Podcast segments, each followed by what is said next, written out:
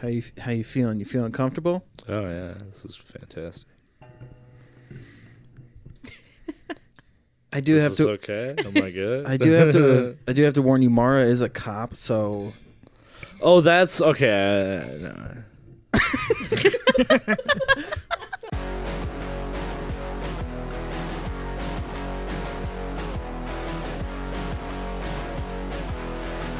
It's well, I'm from South Dakota, so it's okay.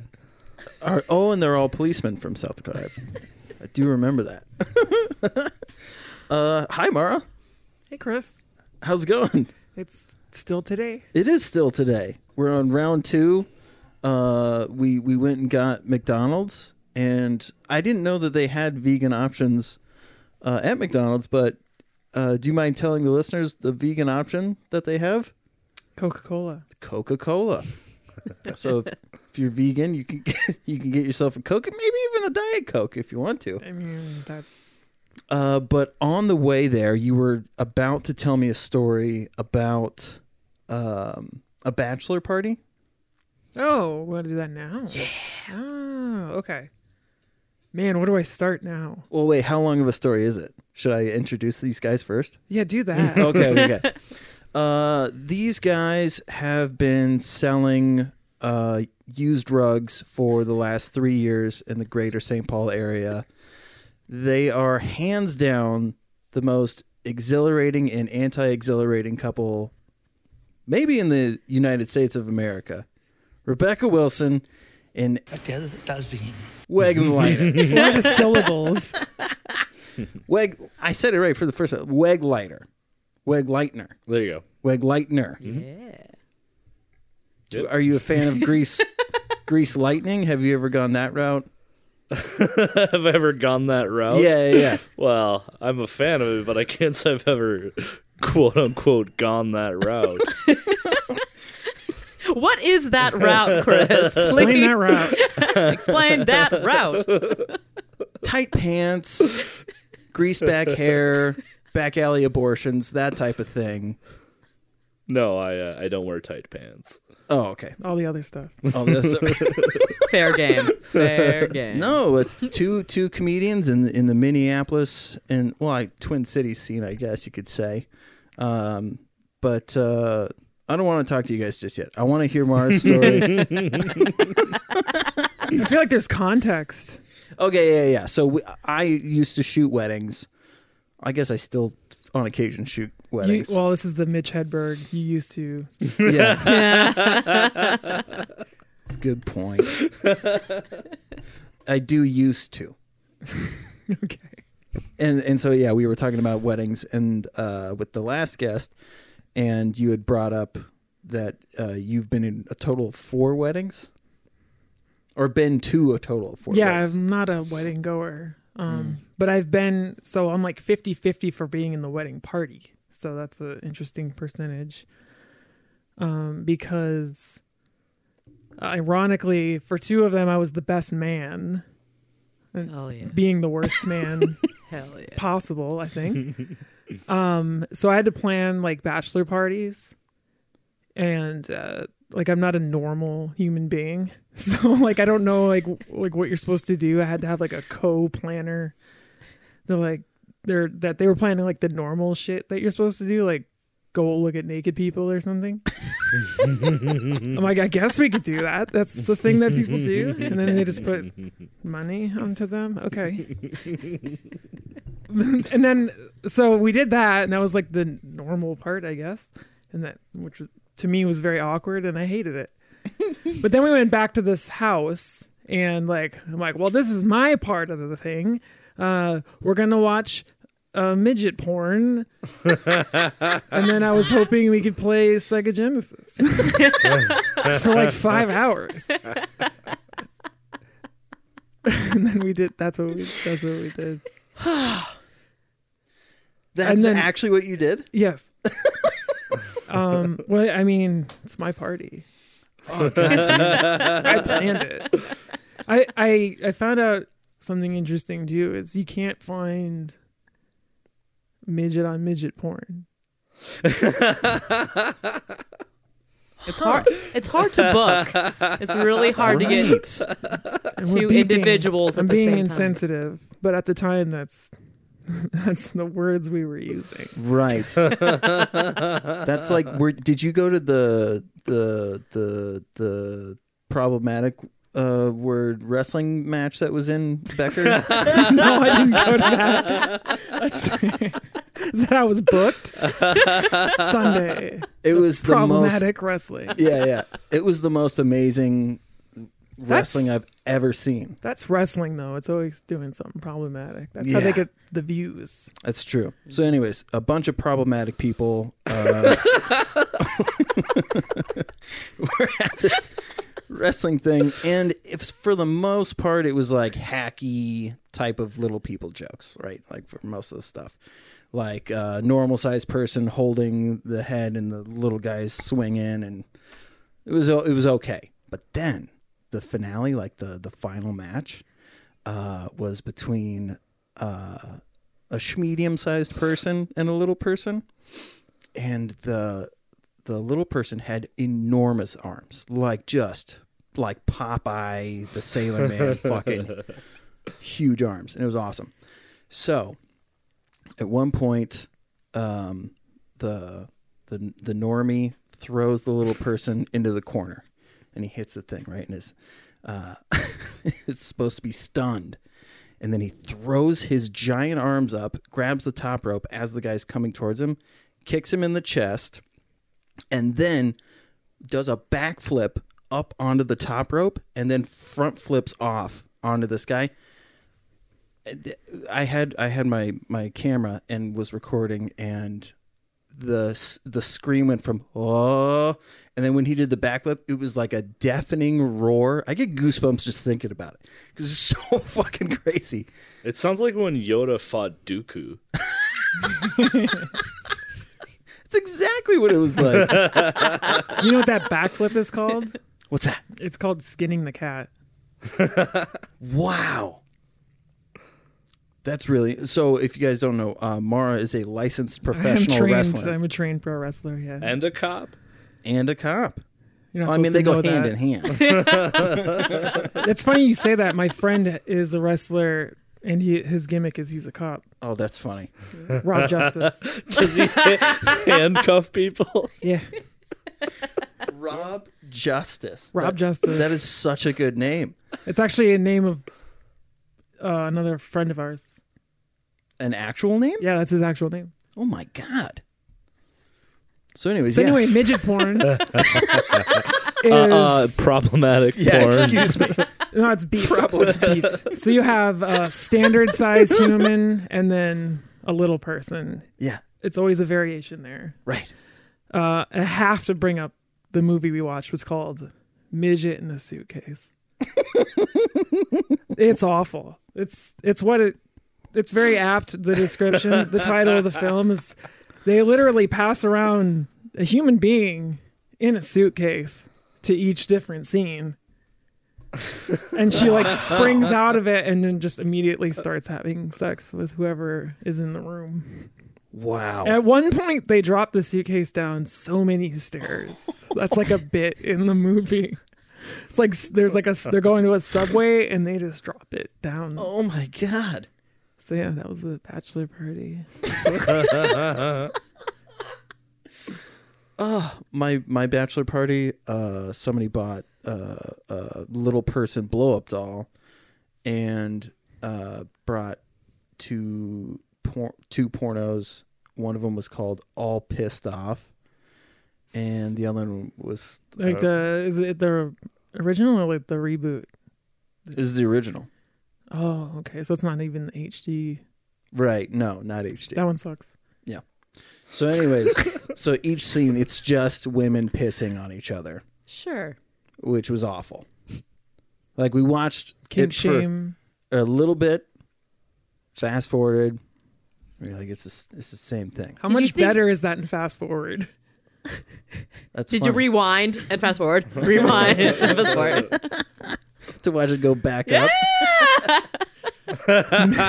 Instant Missed replay. opportunity. Yeah, there was a way to enjoy this movie. oh fuck! and you missed it. Think outside the box, Greg. God, that's really good. It, the, the- yeah, I wish I could remember. The other one was like s- German something, but that one wasn't good either. And that one, it was just because they all looked like, uh, you know, Men in Black, uh, the two uh, aliens. There's a few aliens.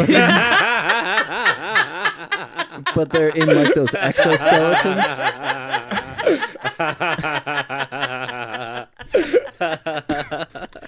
you remember that Dalmatian from the Dalmatian movie? The one with the spots? the fifth one. But they're they're uh, they're sitting in that coffee shop, and the the that one cockroach like shanks him or stabs them both, and then they're dying. The cat owner. I was just I thought it was just the one person that was piloting a human robot. the guy who drinks sugar water. No, so That's the roach. Yeah. That's the roach. Okay. And then the cat owner. Yeah, when you f- flick the thing behind their ear. Yeah, it's got the, face little comes up. alien. Uh, the other yeah. guy was two, wasn't he? I don't remember that. I Well, just remember- anyways. yeah, sorry. The so not the tiny little guy, um, that owned the cat, but the one that he was talking to, that like long, like skinny, too many sharp points on their face. Will Smith? Yeah. but anyways, they all looked like that, like basically like mortuary workers, and I was like, "Hmm, not watching this. You didn't watch Men in Black? You're wearing all black. It's a good film. I well, except for my socks. That was 'Cause- before you could 'cause get I'm American. with it. But Speaking of being American, how are you guys dealing with uh, all of the voting going on? Are we dealing with the voting? there was a vote recently. There was a vote the other day. It's crazy. I mean, um, my home state is Georgia. and. Really? Yeah. So when I was in college, I would always do absentee for Georgia because I'm like, well, I have to cancel out my parents' votes. Um, but this year, yeah, but really they, thought about it. Oh yeah. but they came through Georgia, man. It was crazy because like when Trump first ran, like Atlanta's like, okay, we're turning purple. We're turning purple. But this year, like, wow, it was exciting. It was it's been really crazy watching like, all the stuff roll in. I don't know. yeah. Andy, thoughts? I'm just glad all that voting is over. You don't have to do that So ever again. voting. Right? Like, when are they going to put an Once end to all this enough. voting? It's overwhelming. It's like a sea of ballots. Just What everywhere. happened to the queen? No shit. That was much easier. I want the monarchy back. um, I actually fucked up my ballot because I went in to do it.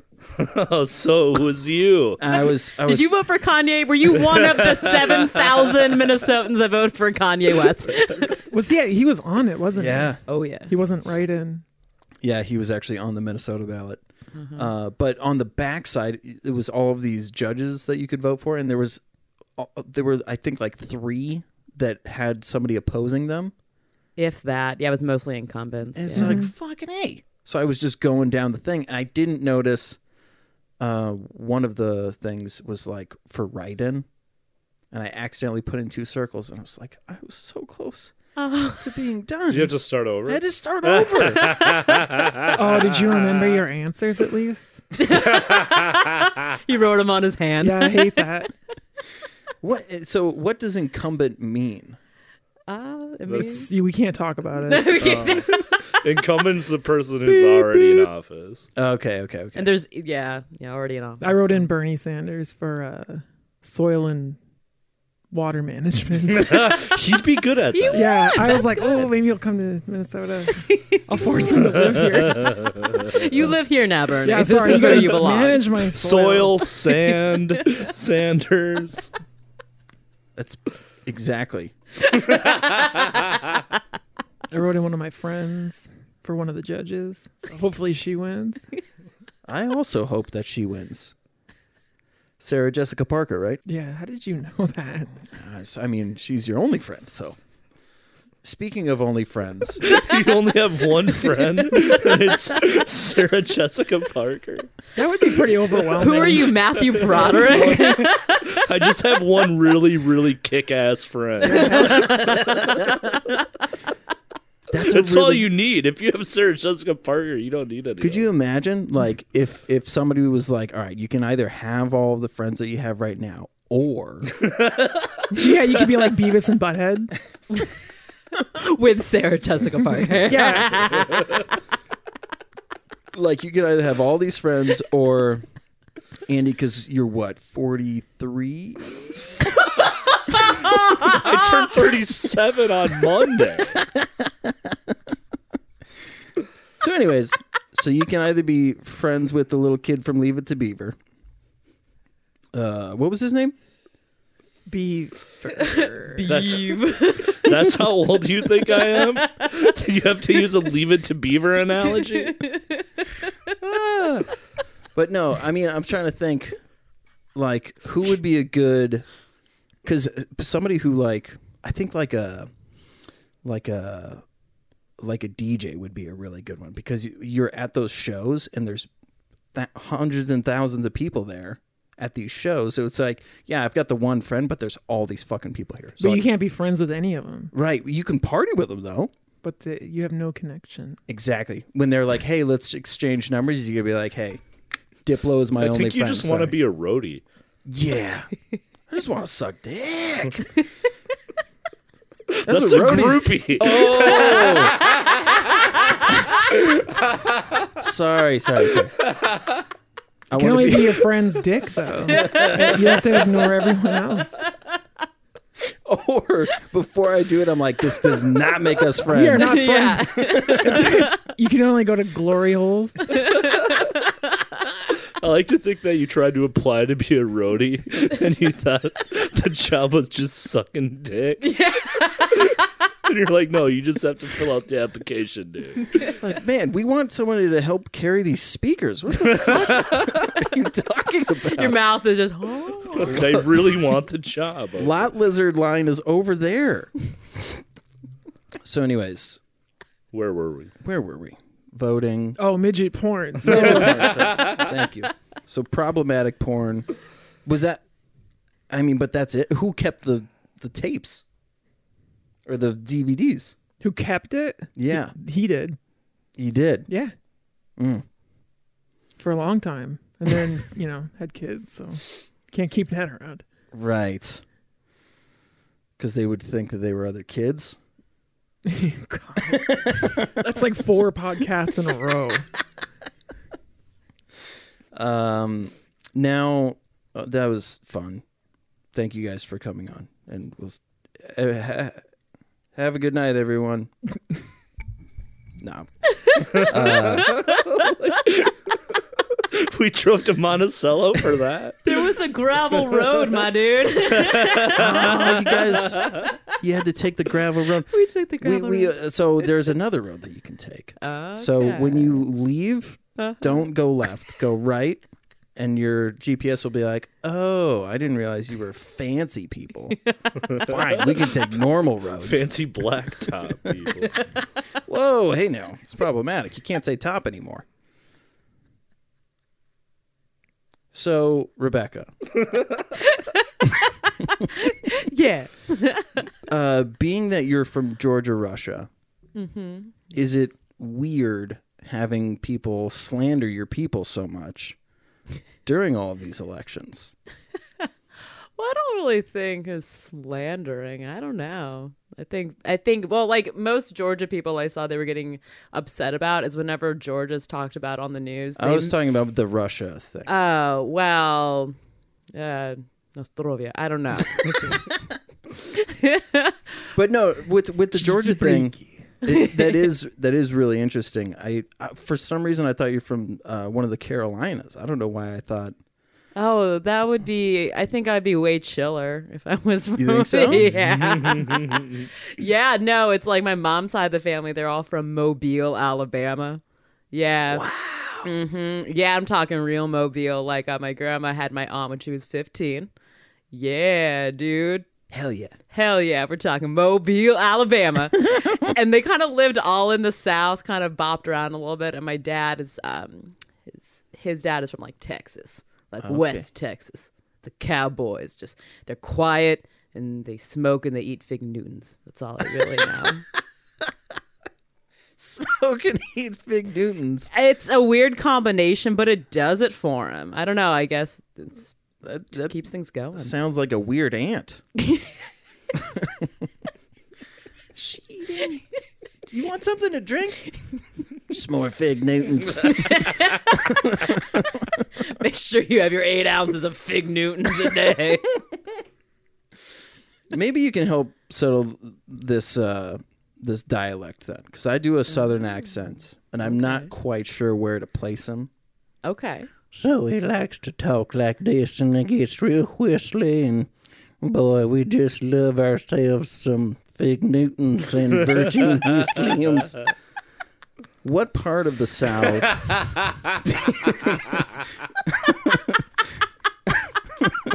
do you think that guy ends up in?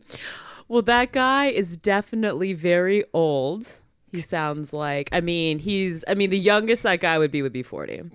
Um, it's just something like, like the whistling just kind of happens. I don't know. It's kind of just not knowing how to close your mouth type of a thing. Yes. Um, and I don't know. I would say that could kind of be, uh, kind of in between Kentucky and the Carolinas, maybe. Okay. Mm, almost, yeah. Kentucky makes a lot of sense. It definitely has kind of like a foothills sound to it because when you almost sound more like country than southern, you know, some southerns like, oh, nice and slow, you speak like molasses, you know, like that. That's a little bit different. that just made me lactate. oh, I'm sorry. I should have Yeah. put a trigger warning on that. I don't have my cotton balls in place to catch the drip. So Someone get this man some cotton balls. So what would be the younger version of that voice? that's a really good question. And when does it switch over? Is it gradual I or think that guy would be like, "Oh, Paul, how come we gotta go work in the field?" I said I'd we work until sundown. Oh, Paul, the, but my favorite episode of Pokemon gonna be on today. I don't guess which Pokemon this is. I don't give a hoot. You get back in the field.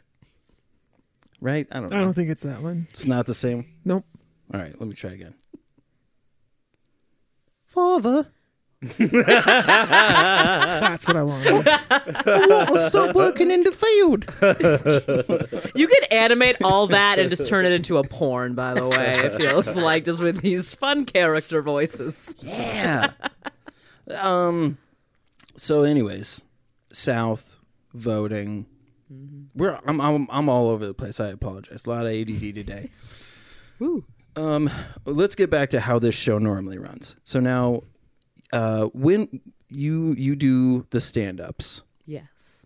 right? The stand-ups. Andy's whatever, and we'll get to you.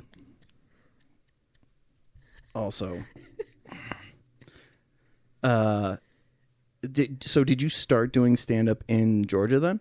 No, I started doing it when I moved back up to Minneapolis. Okay. Um, I watched a lot of stand up in Atlanta though. Like I was very fascinated by it.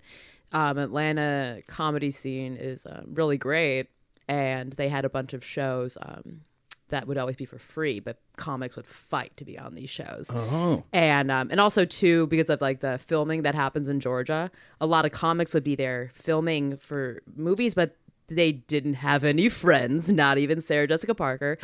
so at night they would just go and do spots, and then they end up bumping some local comics and stuff. But like Star Bar, which is no longer happening now because the club closed down, that was like the best place to do it. Like Hannibal Buress was stopping. Um, I, I saw T.J. Miller there once swallow a cigarette. Um, and then some other some other shows like uh there's one called the secret 1 a.m show this place called smith's old bar it's my favorite show in atlanta. It's like every saturday night. And the guy who runs it he actually came up to minneapolis not too long ago. Oh wow. and uh yeah so everyone like met him and stuff. And i went down when i was uh, uh down for thanksgiving and like went to his show and stuff. And he's Oh, like wow. hey, and, uh, So yeah, it's a cool scene.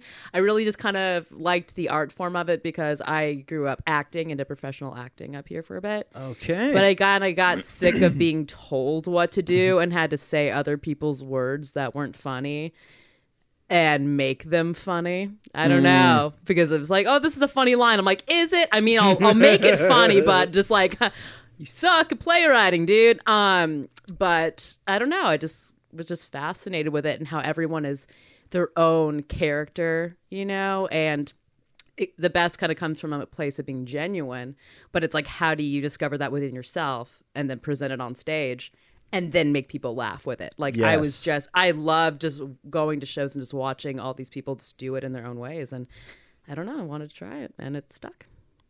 so okay, how but how did you end up in Minnesota then? Yeah, so here's the thing. So I've been basically back and forth up here my whole life because Okay. I was born in Atlanta. My family's from the South. But when I was two, my dad uh, got a job up here. He worked for Coca Cola. And as a 30 year old, they're like, hey, want to like be the finance guy at the Midwest bottling plant? And my mom's like, where's Minnesota? So they moved up here. They absolutely fell in love with it. I got to the beginning of fourth grade and they were like, We're going back to Atlanta. And I was like, This is going to be a bad idea. And it was because those Southern, and I went to Catholic private school, Ooh. Southern Catholic prep school kids are just another breed of demons um, that I had to deal with all through high school. And then I came up uh, to go to college at the U. Oh, So okay, I- okay. went away from that and then went back for a little bit to live in Atlanta proper, but then I miss Minneapolis so much. I don't know. It's just Why the first time back to Georgia?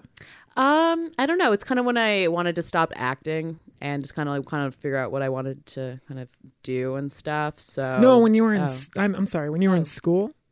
Oh, um Are you talking about when her parents moved back? Yeah, yeah, yeah. oh, moved back to Atlanta. Because you, you said you're Yeah. here, they loved it, but then they were like, eh, I don't love it so much. My dad uh, they always said that if he if they got the opportunity with Coca-Cola to move back to Atlanta Okay. they would take it. And they were like, okay, so Rebecca's in fourth grade. My younger brother Thomas was in first grade. They're like, if we're going to do it, we should rip off the band aid now. Like, it still scarred me. Like, I'm like, Yeah. I I had friends. It was great. hard, I yeah. loved it. And like, you know, they don't really think about stuff like that. And like, you know, it's it's tough being a parent Yeah. making those decisions. But yeah, so we were down there because my mom's parents were down there, and it was just kind of more family. Sure. Okay, that makes sense. Yeah. Um, I, that's okay.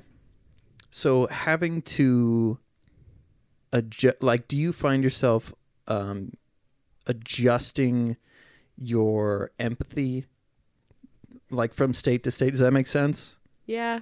You know what I mean? Like it, because I find myself a little more aggressive when I'm in like New York mm. versus when I'm in Minnesota. Like I, the people, I understand how to best navigate them here, and in mm-hmm. New York, it's total chaos. Like it could be any which way.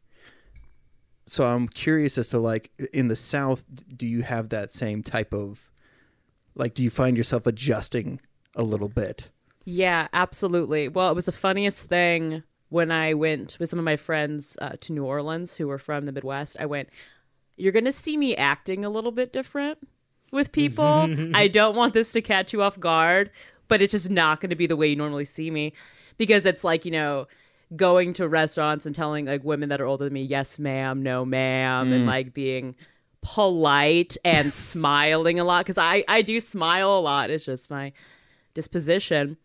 But there, the difference in the South is you're just polite to everyone. You don't know them. You smile, but you could hate their guts. But that's the way you act. And up here, um, it's I mean, like you know, you're you're enough, you know, polite-ish, but you're still like there's kind of a bit more, um, I think, tribalism in uh, Minneapolis because it's kind of like uh, the Midwest. It's cold. They're pioneers, right? Yeah, the only way these people survived were to have these communities and band together. And you're like, well, you're not part of my community, but okay, like don't freeze. You know, like we'll like help you out. So with people up here, it's like you they have to warm up to you first. Yeah. But once they warm up to you, they are loyal for life. Like you have a best friend for life. There's nothing fake about it. In the South, there's a lot kind of more fake friendships, I would say. That's super interesting. I Yeah. absolutely agree. That's Yeah. that's really interesting. I've never thought about it explaining it in the way because I called it clicks. sure. Like when because we came from Oregon, and that was something that we totally threw us off Yeah. because every there was no real like everybody hung out. Didn't matter what you did. And when we came here to see like goth kids, jock kids, it felt like we were in like a bad movie.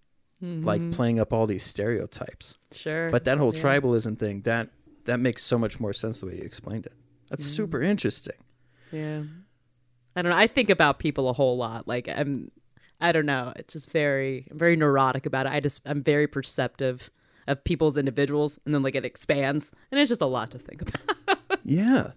I'm hypersensitive with people. Ah. Mm-hmm. I Okay. Let me back up here. So you go to Atlanta. Or wait, wait, wait. So no, yeah, you guys go back to Atlanta and then you came up here for for college, you said? Mm-hmm. Yes. Okay. So when did the acting thing come in? Yeah, so basically starting in 4th grade, just kind of figured out like I was good at it and um, did it like all all through high school and then for college I auditioned for colleges and stuff. I made it into NYU, but no one has that money to be a broke art. Like I remember I toured the school anyway, and I remember asking the admissions lady, like running the info session, I was like, um, yeah, is it a fixed tuition or does it go up each year? That's a fair question to ask, right? She goes, ha ha, you pay what we tell you. and I'm like, oh, okay. But so I, I yeah, it, uh, it's probably fine. I didn't go to NYU. That's that's okay. But if that was just the intro into that, but then I auditioned for the BFA program at the U of M, and I got called back. So out of like a thousand kids that auditioned, and yes, I call them kids because you know you're 17 Yeah. um, they call 60 back uh, yeah 60 back and they have a callback weekend and you stay with some people that are already in the program which is already kind of weird and um, like you, you bunk with them and then you go through like uh, workshops during the day and people kind of like watch you and observe you and then you have like your second audition. And there was oh my gosh i'll tell this story on this. There was this workshop that was led by the junior class. They're like the junior class just came back from london. I'm like sweet okay. And there were no teachers present. Oh, I thought you were gonna say no teeth left. Sorry. well because I went to london. No teeth. But but okay we're in the studio room right? And we all had to lay down like on our backs. It was kind of dark. And they let us do a chakra exercise. Yeah yeah you've heard the story. All right so they start with you know this is your heart chakra. Place your hand on your heart chakra. Rub it. This is the area that accepts love gives love now move to your stomach chakra. This is where you keep your ego.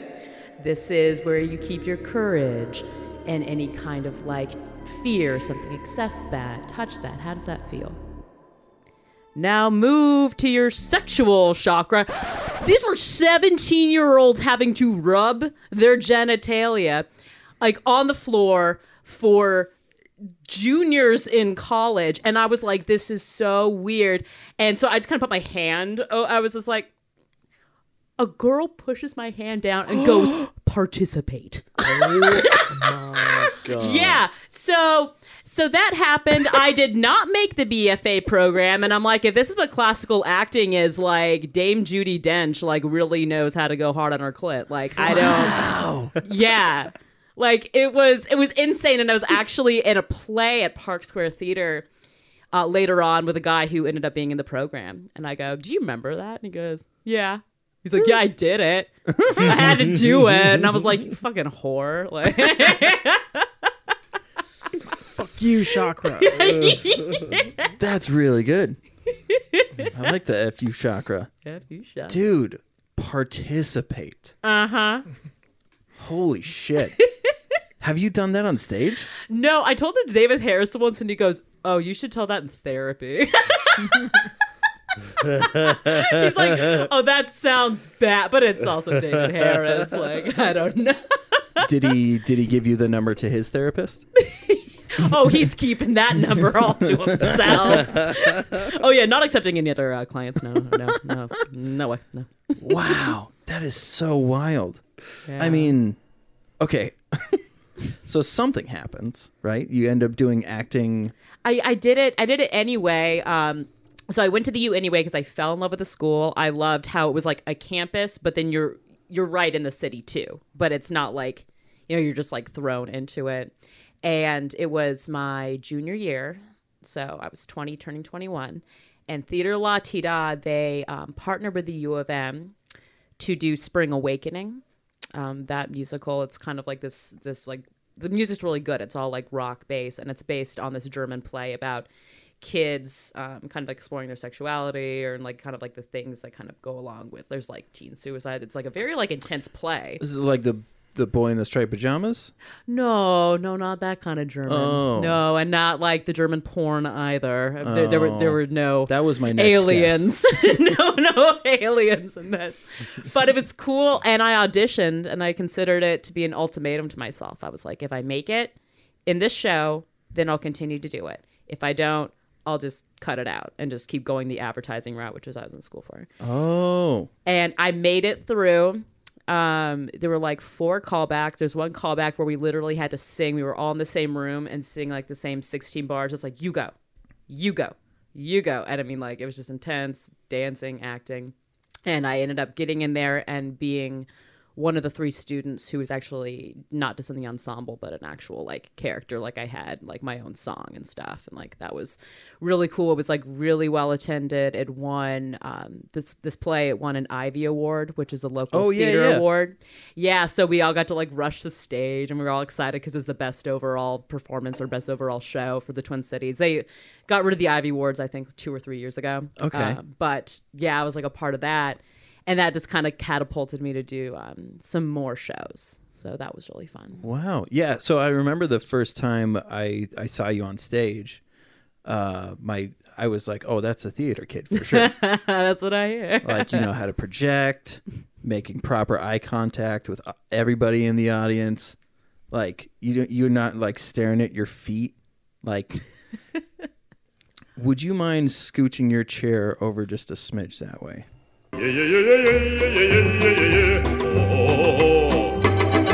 Oh, yeah, yeah, yeah. So back to the acting thing. Um, you win the the the Ivory Keys Award, Ivory Tower Award. It- it- when did you f- first hit uh, an open mic? Oh, that didn't happen for a while because yeah, that was when I was still in college. I turned 21 on that show. So like, you know, you see some of these young people starting out doing comedy when they're like 20 or something. I was doing a whole other art form and I didn't try it until I was 27. Okay. I honestly just like with with theater and stuff. Um, I don't know, just kind of just got a little disheartened from it. I ended up dating a castmate, and that just went like terribly, and just like the whole association was just like nauseating. And I kind of didn't want to do anything performative for many years. Okay. I worked I worked at Surly for a while, and then when I moved to, back to Atlanta, I worked at Sweetwater Brewing. So I was like, well, I guess I work in the beer industry now. um, okay, and then I eventually hated that, and then I was just kind of drawn to, you know, coming back. Or people would tell me they're like, oh, you should do stuff, and I'm like, but I don't want to.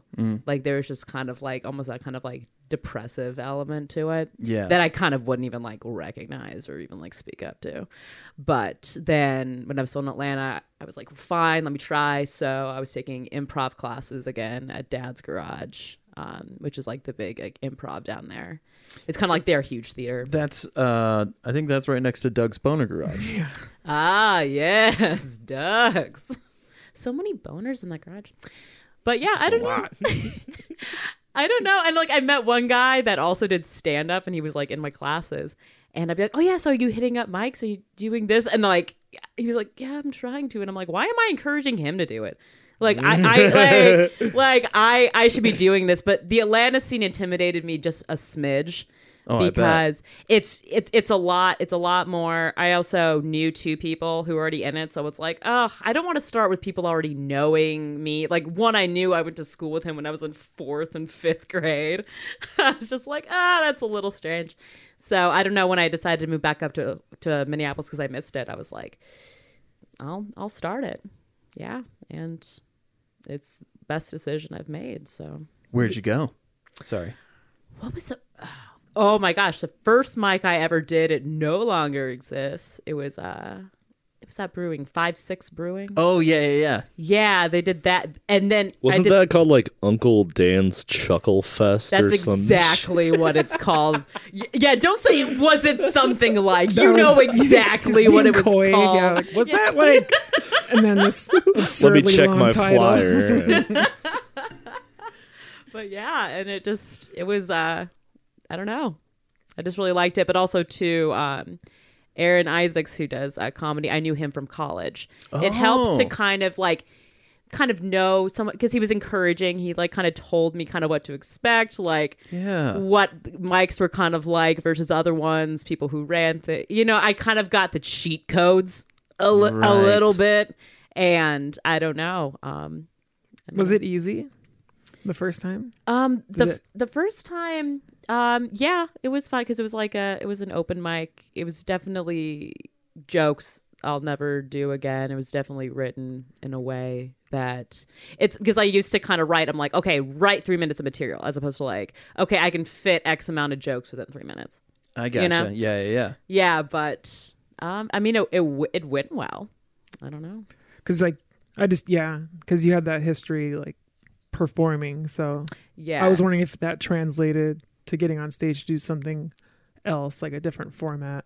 Yeah, it definitely did. My biggest fear was just getting the mic out of the stand, moving the stand like that because as a performer you just use your voice and you have all these other technical elements to worry mm-hmm. about, but they're also someone else's problem. Yeah. You know, like if your mic's not working, you're like, "Rick, what the hell?" I couldn't yell that like if I just, you know, just mess up or like knock my face like with the mic. That was my main concern because every mic you go to, the mic is literally different and it's just like, ah, I just I didn't want to look like an idiot without even talking. Yeah. So that was my main concern. Yeah, they might laugh at you. That's kind of fucked up. Oh yeah, why would anyone want to have? Yeah, the uh, the unintentional laughter. I don't know. People do well. People fall on stage and still move um, in contests. So like, Yeah. Yeah, yeah, yeah. Some people fall on stage and it's their whole bit and then they get to go be on a radio station. their whole thing. That's their whole thing. Hump a stool. Yeah. Sounds like more of a visual thing than a radio. You'd think so. But they were like, hey, that falling shit works perfect for radio. Just the crashing noise. And then they just put the mic down where he's at. Anyways, so hits on you while you start doing open mics. Oh no. no, see that's see that's the messed up thing because I remember like talking later with some comics and they're like, "Oh yeah, didn't didn't you guys like uh, I was like no, we we were friends. Basically any any guy I would just be associated with. And I'm like that's not fair and like super sexist and just awful. It's like, sorry, I'm a charismatic person that gets along with people. And also a comic that looks other people in the eye. I've been told apparently that's uncommon. I don't know because like I, ha- I have this thing where a lot of guys will just talk to me about their lives like I'm an unpaid um unlicensed therapist to a lot of men. and uh, one comic's like, "Well, yeah, because you're nice and you listen and you make eye contact." I'm just asking for it. That's really funny. I, mine was more like a stab at how just hits on people. So oh, does yeah, he Now this podcast is getting good. I take shots sometimes. you, ta- you take shots. I take some shots. because uh, when all that stuff was going on, uh, like with Mackenzie, how she shared that post Sure. um, about uh, he who shall legally not be named anymore. Um, there were comics that shared her post, and I was like, dude, you guys are you're you're the thing that she's talking about. Red is you guys. Also, people have told me things about you guys that are sharing this fucking post. It's like made me frustrated, and uh, I mean, I probably cut this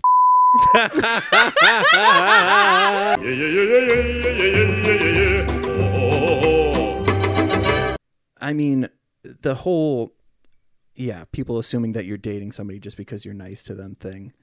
Um, when when I was getting called out for defending uh, these these females last year, um, this radio station was like, "Oh, he's what what what's a married guy doing trying to fuck all these girls?" It's like, no, like people are being shitty to them, so I'm just doing what a normal human being should do. It's like for some reason when you invest in people even a little bit, there's this perceived ulterior motives if you're of the opposite sex. Just fucking insane. You're wasting your time, bro. Yeah. It's no like the, shit. it's like an incel mindset, I think. Yes. Actually. That's a really good point. I don't know if you guys knew this, but uh, Mara's a recovered incel. Recovered. I'm deep in that incel. Deep in that life. I've graduated to Volcel. Anyway, so we'll cut back into the podcast.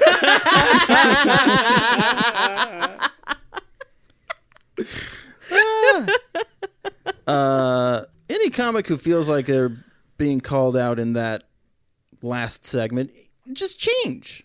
Just stop acting that way towards women, and you won't feel so uncomfortable right now. And I'm tightening in on the face, pushing in, pushing in, and scene. Okay. So Great take. Great take. Great. One take Chris is what they call Yeah, you. it is what they call me. They also call me Chrissy Frump Dump Oh, because I have a frump and a dump.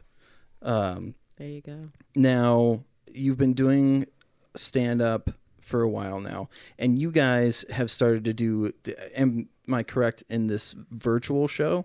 Yeah.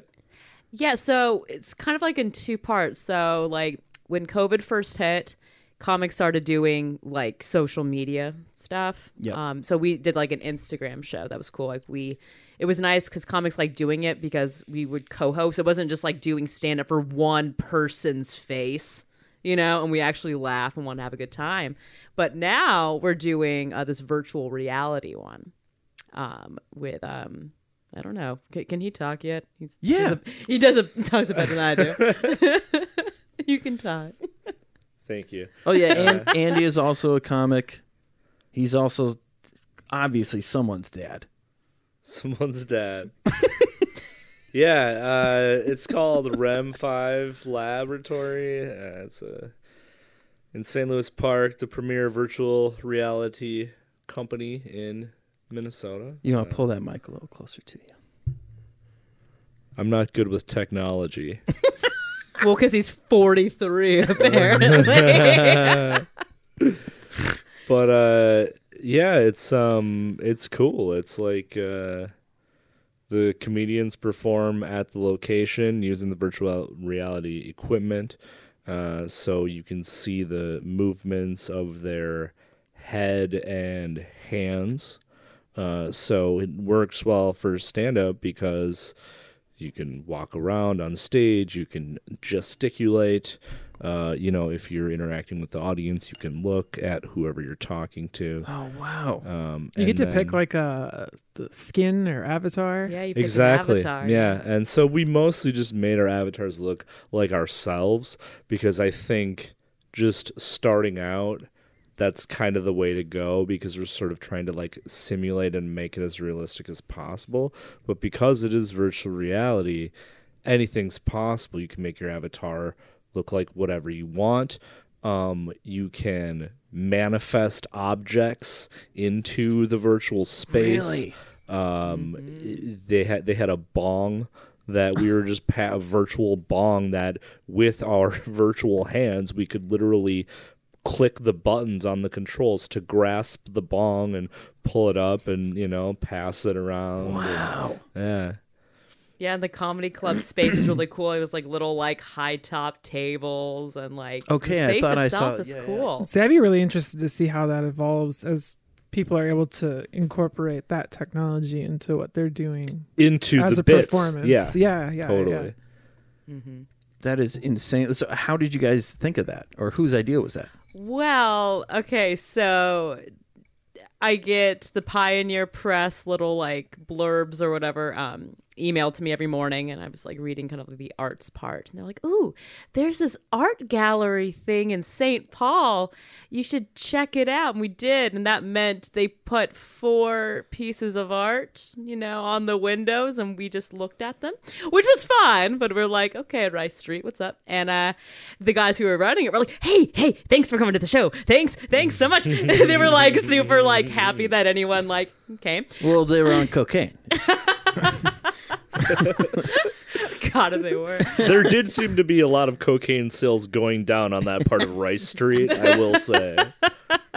to be clear. But we mentioned we're like, oh yeah, of course, no, it's super cool, and like we're comedians, so we get it like any way to kind of do your art.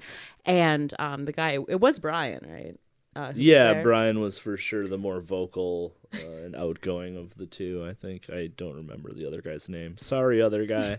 but he's like, oh yeah, we wanted to do this virtual um, comedy thing. I run this virtual comedy like space, and we actually reached out to Acme about it, and I was like, yeah, I'm like, okay, um, but we were like, uh, well, we we we'd like to check it out or whatever. So Andy handed him um, one of his. 2000 printed business cards that he has uh, and said like yeah email, e- e- email me and uh, we can kind of get something going and check it out and he went to the space and he was like this will work it's really cool Because going into it, I had no idea what to expect. I didn't really know what he was talking about. And he sent me a link um, to sort of look at a sample virtual reality.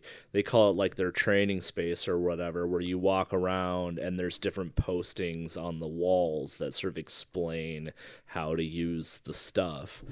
Um, and that didn't really help me with figuring out what the show was going to be at all because you know i saw like different pieces of artwork up on the walls and stuff and so at this point i'm like so am i just going to be like standing by a painting like doing jokes as people like walk around this art gallery or something um I don't know why it didn't even occur to me that we would actually just like have our own show and it would just be like a show but in virtual reality but I don't know. So how how is it that people like check in or I- yeah, does it use like a someone like a server somewhere like a because I know there's virtual chat rooms. I've seen those. Like, how do people get into the show? they have a link Yeah, basically, I mean, our next one's gonna be a ticketed event, so you'll need to purchase a ticket to have access to the link. But the first one we did was a free show where we just shared the link, and you you click on the link, and I think you can also design an avatar uh, as a remote audience member watching from home on your computer. Um, but we weren't we didn't really tell people that, you know. So the default is you just kind of show up as this like robot avatar, and then when you laugh, your head kind of expands and contracts, and like. But but uh, a a highlight of the show for me was when Rebecca was on stage, and our drunken downstairs neighbor, who I gave the link to, was having a little trouble with the controls. And like just kind of held down the forward moving button and ended up like right on stage like right in Rebecca's face and couldn't really figure out how to like back up or whatever. And so it was just like and they didn't and, and a lot of people didn't name themselves. So they're like these robot avatars with these weird names. Like like this one was like crest duck one two three or something like that. So it's just like we have no idea. Like i thought i'm like is this my grandma? Or like who is this person who can't figure it out? And then i was like having a smoke out back at the apartment building. She's like yeah i i saw the thing. It was really cool. And i was like oh really who like who were you i was like wait were you cresta yeah that was Like me." no, I'm it was like, "That Chad four twenty sixty nine. Oh, Chaz was for sure make an appearance. oh, my, but it was funny because yeah, as Andy said, like that happened. So I like sidestepped away from Crest Duck, and and because it was really annoying because this one person, like he was like whispering, he's like, oh. um, I'm, I'm watching this and everyone can hear it. And i'm like hearing it in my headphones. And i was powering through. I was being a professional. But then finally i was like oh, okay duck whatever or yeah. Ducks you gotta stop talking man. You gotta. And then with crest duck i was like you were all in my space. If you were a man you were man spreading all over my stage right now. You back up crest duck you crusty duck. You back up. So that was fun. Doing crowd uh, work. yeah. I was gonna say, like, Yeah. once people get the avatars, you're gonna have some pretty unique crowd work. And- like, and like literally, mom- like Fred Flintstone is gonna be in your audience. and and my mom showed that. up at the show and she was also having some issues. Um she showed up whereas most people entered as an avatar her character whatever you want to call it was just a big you know rectangle like the camera on her phone and it was a live video screen of my mom that was 90 degrees turned sideways for some reason on the back end of the stage and it was the freakiest most nightmarish thing to have my giant sideways mom right behind me while I'm trying to perform but yeah and then you can uh chat you know uh so you can like chat heckle the comedians which is very distracting i realized oh wait, so you, getting heckled like seeing these little heckle messages from my mother while i'm performing is also you can actually see it challenge. Like visually. i can see it in my screen in the goggles uh, Okay. as wow. can everyone else watching. So are you guys using like an Oculus, or do you have to go to this facility specifically? It's called a quest. You have you, we go to the facility and do it. But there were two people, uh, both comics, who uh, I can only assume are really into porn because they have their own VR equipment at home. Um, and one of them's John Stark, who I just know is super into porn, so that makes perfect sense. Sure, sure, sure. And so we had an issue with one of the um, devices that the closing comic was going to use. So to stall, we actually brought John Stark up on stage, and so he also had all the same equipment and was able, and his character looked like ours with rotating head and hands and all that. Interesting. So yeah, I mean anybody in the country who has VR equipment or access to it can perform. And you could do it from your computer too, but you wouldn't have hands and you wouldn't be able to move around as naturally just walking. You'd have to do it with the keyboard, you know. Wow. I, it's funny because it, it sounds like it sounds so futuristic, but the graphics that I saw, it's also like so. It, it's I hate to say retro, but we're almost to 2021. Yeah, it looks like Nintendo 64 Mario pretty much. Yeah. So it's like it's futuristic in one regard, and then like graphics is just so far behind in the. Did you ever see Lawnmower Man? Oh, this is a deep cut. I'm sorry. I apologize. Continue. Do you have VR equipment? No, I don't. Are you getting some? No. Oh. I'm poor. Start Fine. paying me. All right. Pay me in uh, VR equipment. Mara sleeps on a tent on a floor. In the On a tent. Yeah, tent. on a tent on the floor. like Snoopy. She sounds just like she's doing pretty it. good. Yeah, she doesn't weigh much. Light as a feather. I did say that wrong. I'm old. See, I make fun of you for being old, but I'm old. I figured you you would have been on board with the goddamn lawnmower. man bit. Well, I didn't want to 'cause say we're the same it, but I think I like turned that off. like I couldn't get through it because I didn't like it. Oh, it's a movie.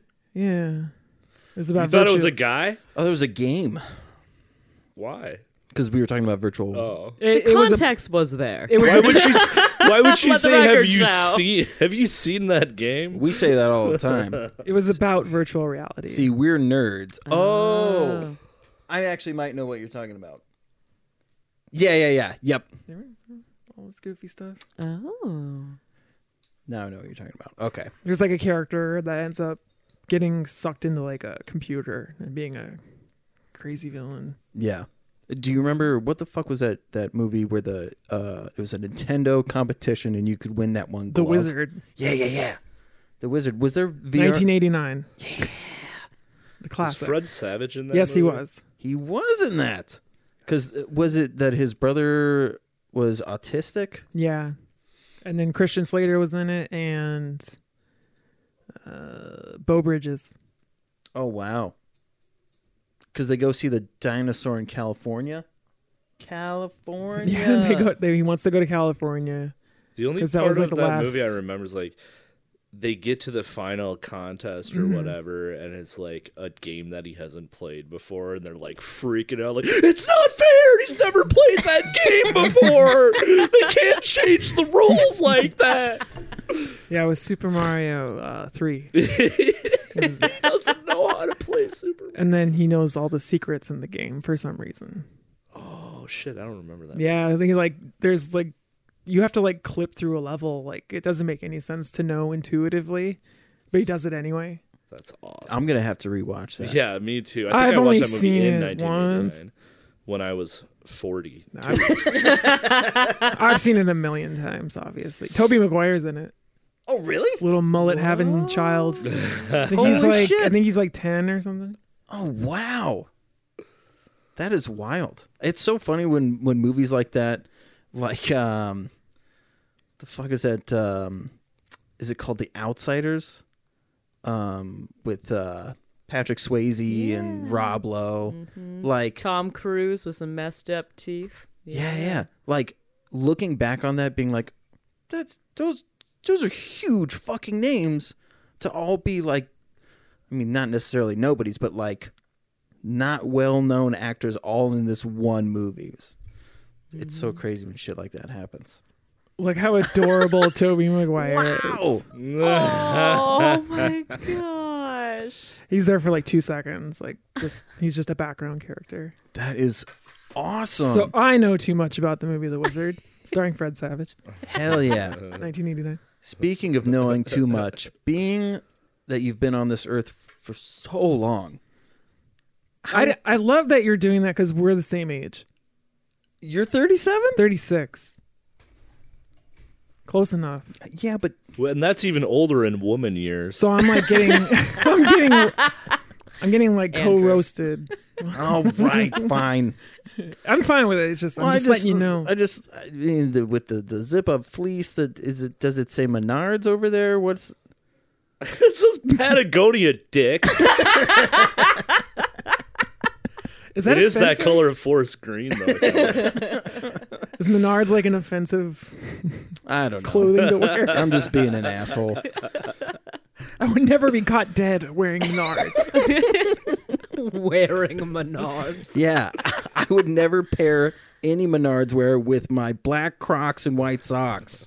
That is a Menard style for sure. Menard They would style. end cap everything with white socks and black. Crocs. yeah, I'm the old guy. You're wearing Crocs and sweatpants. True. Absolutely. it's so true. I even I even fit uh, like I it, mean, I'm wearing khakis and loafers, but still, fuck off. it, it all circles because there's there's paint stains on the shirt. That is the whole dad outfit.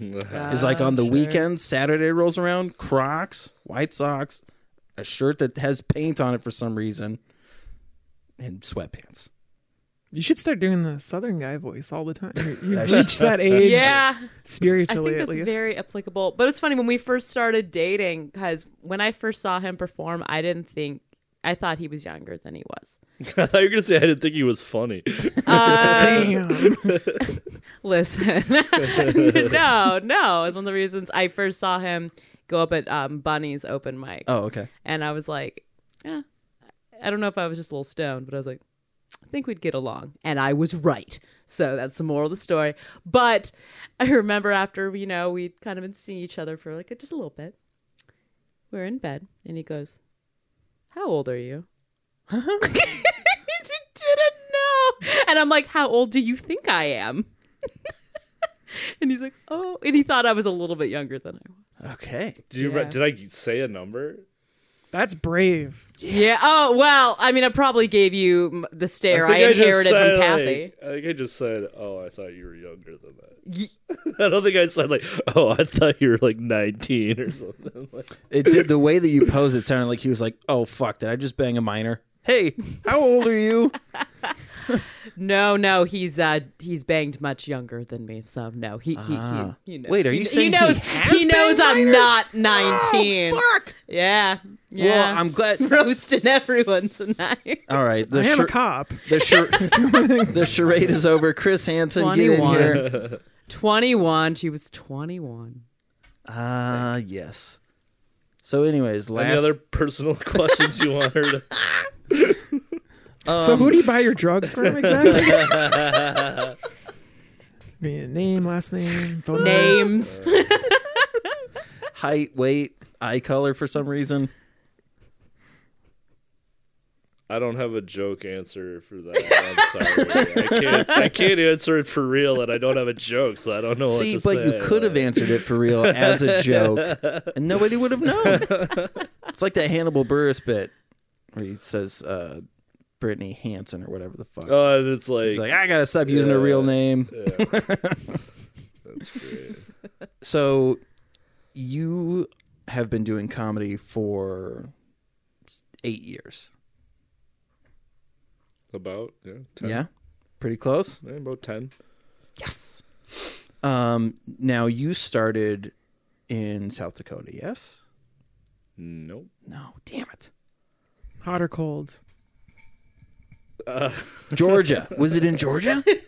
Is that how you guys actually met? North Dakota. I started in Madison, and I moved to Minneapolis shortly after I started. Okay. Were you going to school out in Wisconsin? Uh, not at the time, but I did go to school there. Okay. I uh, while I was still in school, I went to an open mic audition, which isn't really a thing, but Yeah, what the fuck? like the Madison scene is really strong, but it's relatively young. So at that time, they didn't really know like how people did it in most places, and they kind of just did it their own way.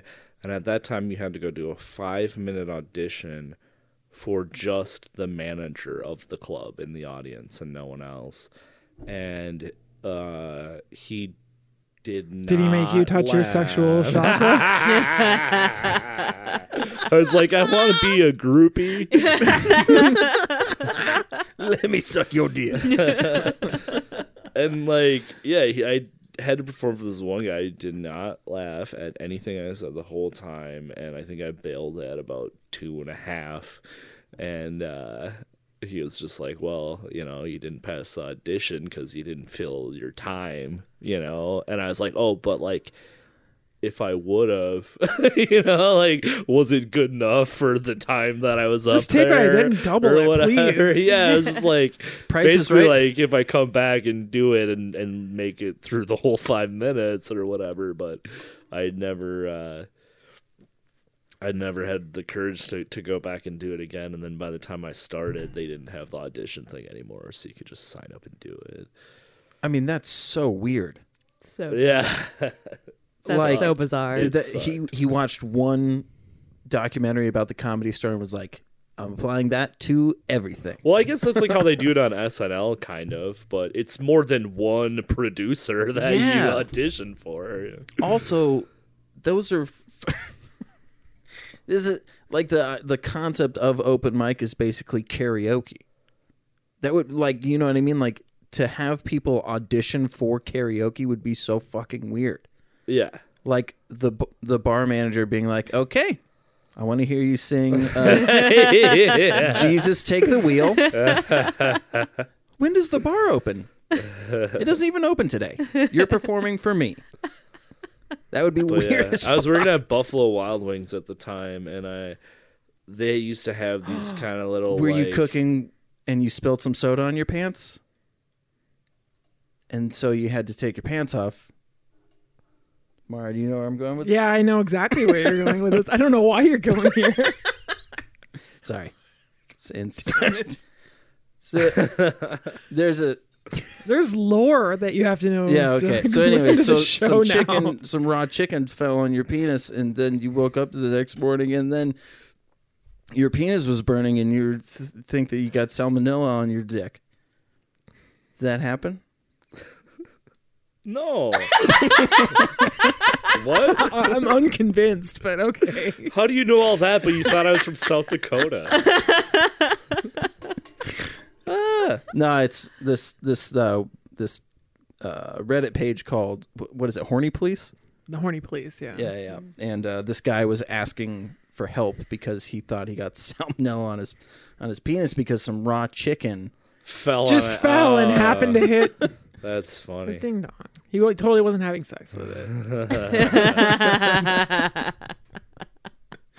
So, anyways, I'm sorry. You're working at Hooters, and Adam Sandler walks in.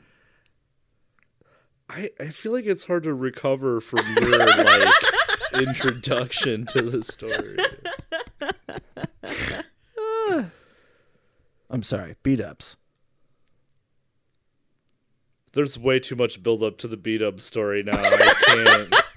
we gotta skip past that. that Okay, part. okay. So, anyways, you start when? Yeah, when did you start like regularly hitting mics? Uh, when I was, how old am I now? When I was 26. Oh, okay. Yeah, so, um, yeah, I guess it'd be like 10 and a half years now almost. Oh, wow. Um, and, uh, well, but but actually, it wasn't really until I moved to Minneapolis because there's only so mics you can, so many mics you can do in Madison, and I wasn't funny, so I wasn't getting up every week.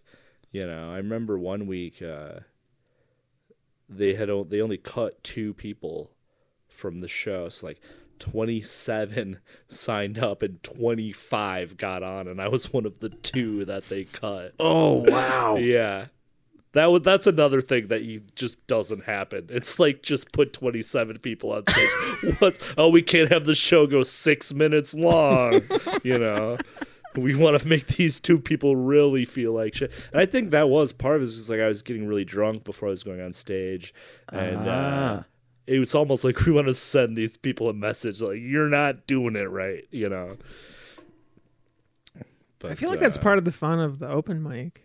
Like, Getting yeah, you don't know what's gonna happen on stage. Oh Yeah, yeah, yeah. Oh, Just let yeah, anyone for on there. The Wisconsin scene sounds very unique. Well, it's not a Wisconsin scene; it's the Madison scene, and then there's a little bit going on in Eau Claire. It's not, like one statewide Okay. group of individuals, but um, yeah, it's, it's mostly centered around Madison. But then there's also a really good club, uh, the Plus in Eau Claire. So Well, and Madison has on-state comedy now, right? uh, comedy on yeah. Comedy on state. mm-hmm. I always say it fucking backwards. Ding dong. I'm an absolute schnitzel. on stage comedy. That's kind of cool.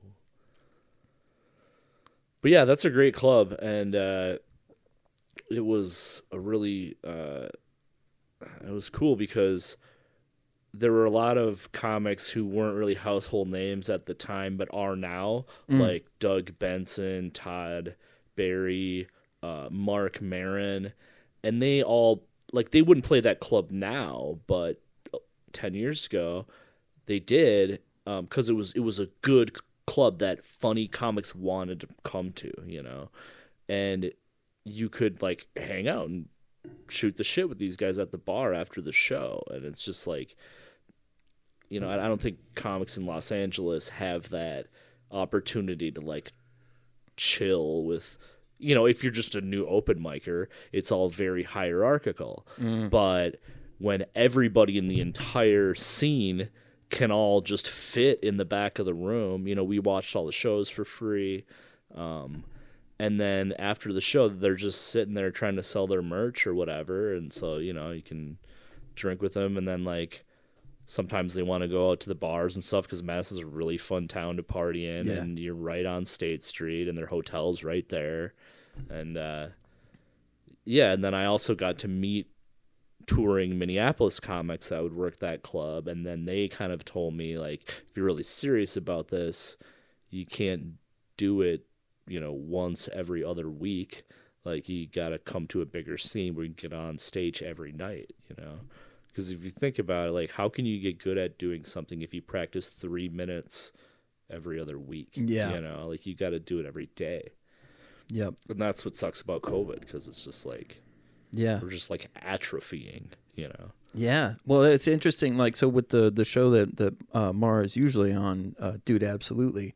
Alex and I bring a premise at least uh, once a week. So at least once a week, we're we're having to try and work that muscle. Yeah. But yeah, man, it's fucking, it's difficult to to try and work these these bits out, and then you have that like, yeah, I could go out, and there are some mics open. Like I did do, I've done one set since all this stuff, or one mic since all this stuff started, and it was just so, it just felt like wrong. Like I- so it was at the Keller and you know watching them clean the mic down and people in masks and and then the more drunk the crowd got the more like or the less that they started paying attention to when they were supposed to be wearing the mask and when they're not wearing the mask. And it's like fuck man I don't know. Want to be doing this shit?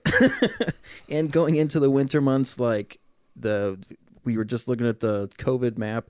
Giant spike uh, since the the snow fell, and uh, it's just so like not only is it weird to not be doing it, but when you do go to try to do it, it's like ah, this something feels wrong about it. Well, it's strange, and um, we just did our night of the Sisyphus uh, contest. Oh, And- yeah. and yeah, and he moved on, yeah. But um, it's weird because back in the day, you did the Sisyphus contest, right? And like the funniest person in Minneapolis, the room would be packed. Yes, It's a free event. People would come week after week because what? You get a few beers, you go order some Jimmy Johns. Like it's it's the best night of entertainment you can Comics have on who a aren't Thursday. on the show that night show up to hang out Yeah. their friends are there and and it's amazing and then with covid it's like it's a ticketed event and it's just it's just a smaller crowd and it's just it's it's the whole thing with contests is it's like there's just this energy and when it's like it's just smaller and ticketed it just it's just totally different and Yeah. it's just it's just sad because it makes you remember how it used to be too Yes. so you're like not only is this not ideal like i i thank everyone that's still doing all these opportunities like I I am so grateful for that. There's still showcases that like I get to be on. There's still mics I get to be on. I'm grateful for everything, but it's it's just like it just it, it it's hard to know what it used to be, and then having to exist in the environment that is, and then you have people watching and they're laughing, and sometimes you know some people really really get them, but they know they're out in public. They know they're in a conclo- enclosed space, so they're tight. yes, They're tight, and I'm like, what are we even doing? yeah, You know, and like I did this showcase last night, and um, one of the comics who always wears a mask, even on stage, goes like, "Should should I take off my mask?" And one girl's like, "No." and the thing is, he did better than anyone else on that showcase. I think then they're watching us because we take our masks off. It's like, well, you have your mask off sitting there too. Like we what you you want us to protect you, but it's not the other way around. I don't Yeah. know. It's there's a, there's a weird power dynamic going on between the audience and comedian right now during Yes. COVID. It's it's very strange. And again, I hyperanalyze people, but I hyperanalyze this, and it's it's just strange. It is strange doing live comedy right now. yeah. It really is. But the other interesting thing, though, is that the podcasting world is gaining more recognition, and there's more of that going on. Yeah. I mean, I, there's people that have like are started clearly because COVID started, and and they're Yeah. not as interesting to listen to, but um, Getting their sea legs, hopefully. but yeah, for the for those of us that have that have been been doing it like like you guys, uh, we were already doing it. It's like it it's it feels very similar to watching a room fill up. You know what I mean? like sure. before a show starts, when you see the listens that you get, and you're like, there's there's people, and there's there's a safety net, and like there's all you know, and and it's 100% you're controlling the narrative too. On top of that, which is fucking awesome. Mm-hmm. Which leads me into my next topic. Ooh. Oh, great. Do you need to take a pot? Do you need to take a potty break? I'm just kidding. All right. So, anyways, you guys are living living in sin. Yes, we are. No, I was gonna say, um, are you guys are you guys still doing the awful service? um, yeah. So, um, it is. It is still going on. Um, it's great. I Well, no, I meant like you. You're two. Are you two both still involved in it? Is what I meant. To say. um, I am. okay. Yeah. I don't know. Were you not? I got in a fight with Joe Cocazello, and we both got kicked off the podcast for a while, basically. Joe's got some issues to work out for A sure. real fight or like a virtual reality fight?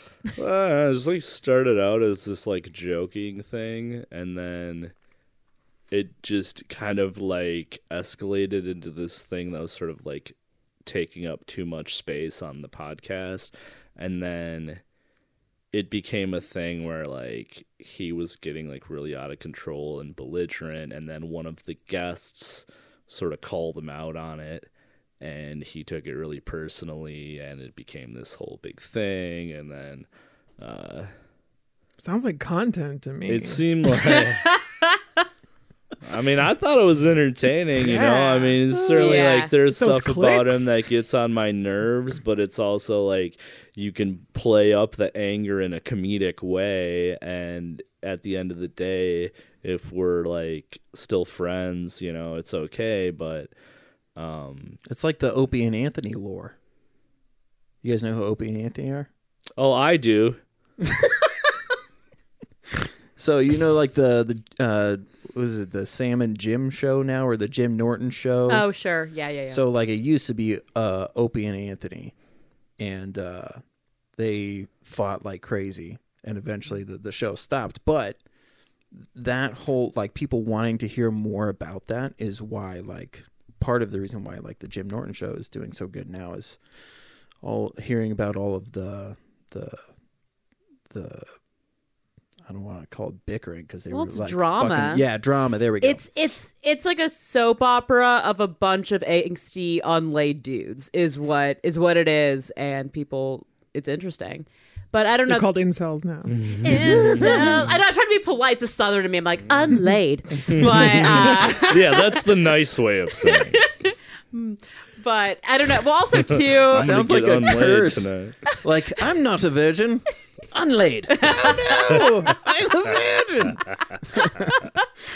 but I don't know with the podcast. It was because okay, so during COVID, we were kind of getting our sea legs and figuring out like how we would actually bring guests back on because we wanted to make sure we were comfortable with Zoom and all and kind of had our rapport down in the vid- in the digital space before we brought someone else in. So we had a lot of episodes that were just um, just us, you know. So it was it was Matt jo- Doima, Nate Smezroon, uh, Jalen, the audio producer, and then uh, Cocozello, myself, and then um, Andy came on because we were quarantining together, and it's like, yeah, bring Wags, he's great, he's awesome, that's great, and we did some episodes with a few comics where it was like all of us, but um, I don't know. uh, But we had kind of running gags and stuff, which was fun. But I think what happened with the other third mic was when they would have other guests on, he would take over the show too much and not let the scheduled featured person shine. You know? Or let Doima host his own show. Yeah. Yeah. And that got to be uh, Which, but I mean, Uh, You know. Sometimes the host needs a little help. Yeah. yes. Go on. Anyways, You got this.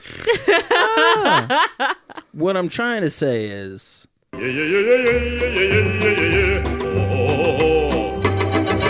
like I love I love the the the fact that there's like a team built on it now.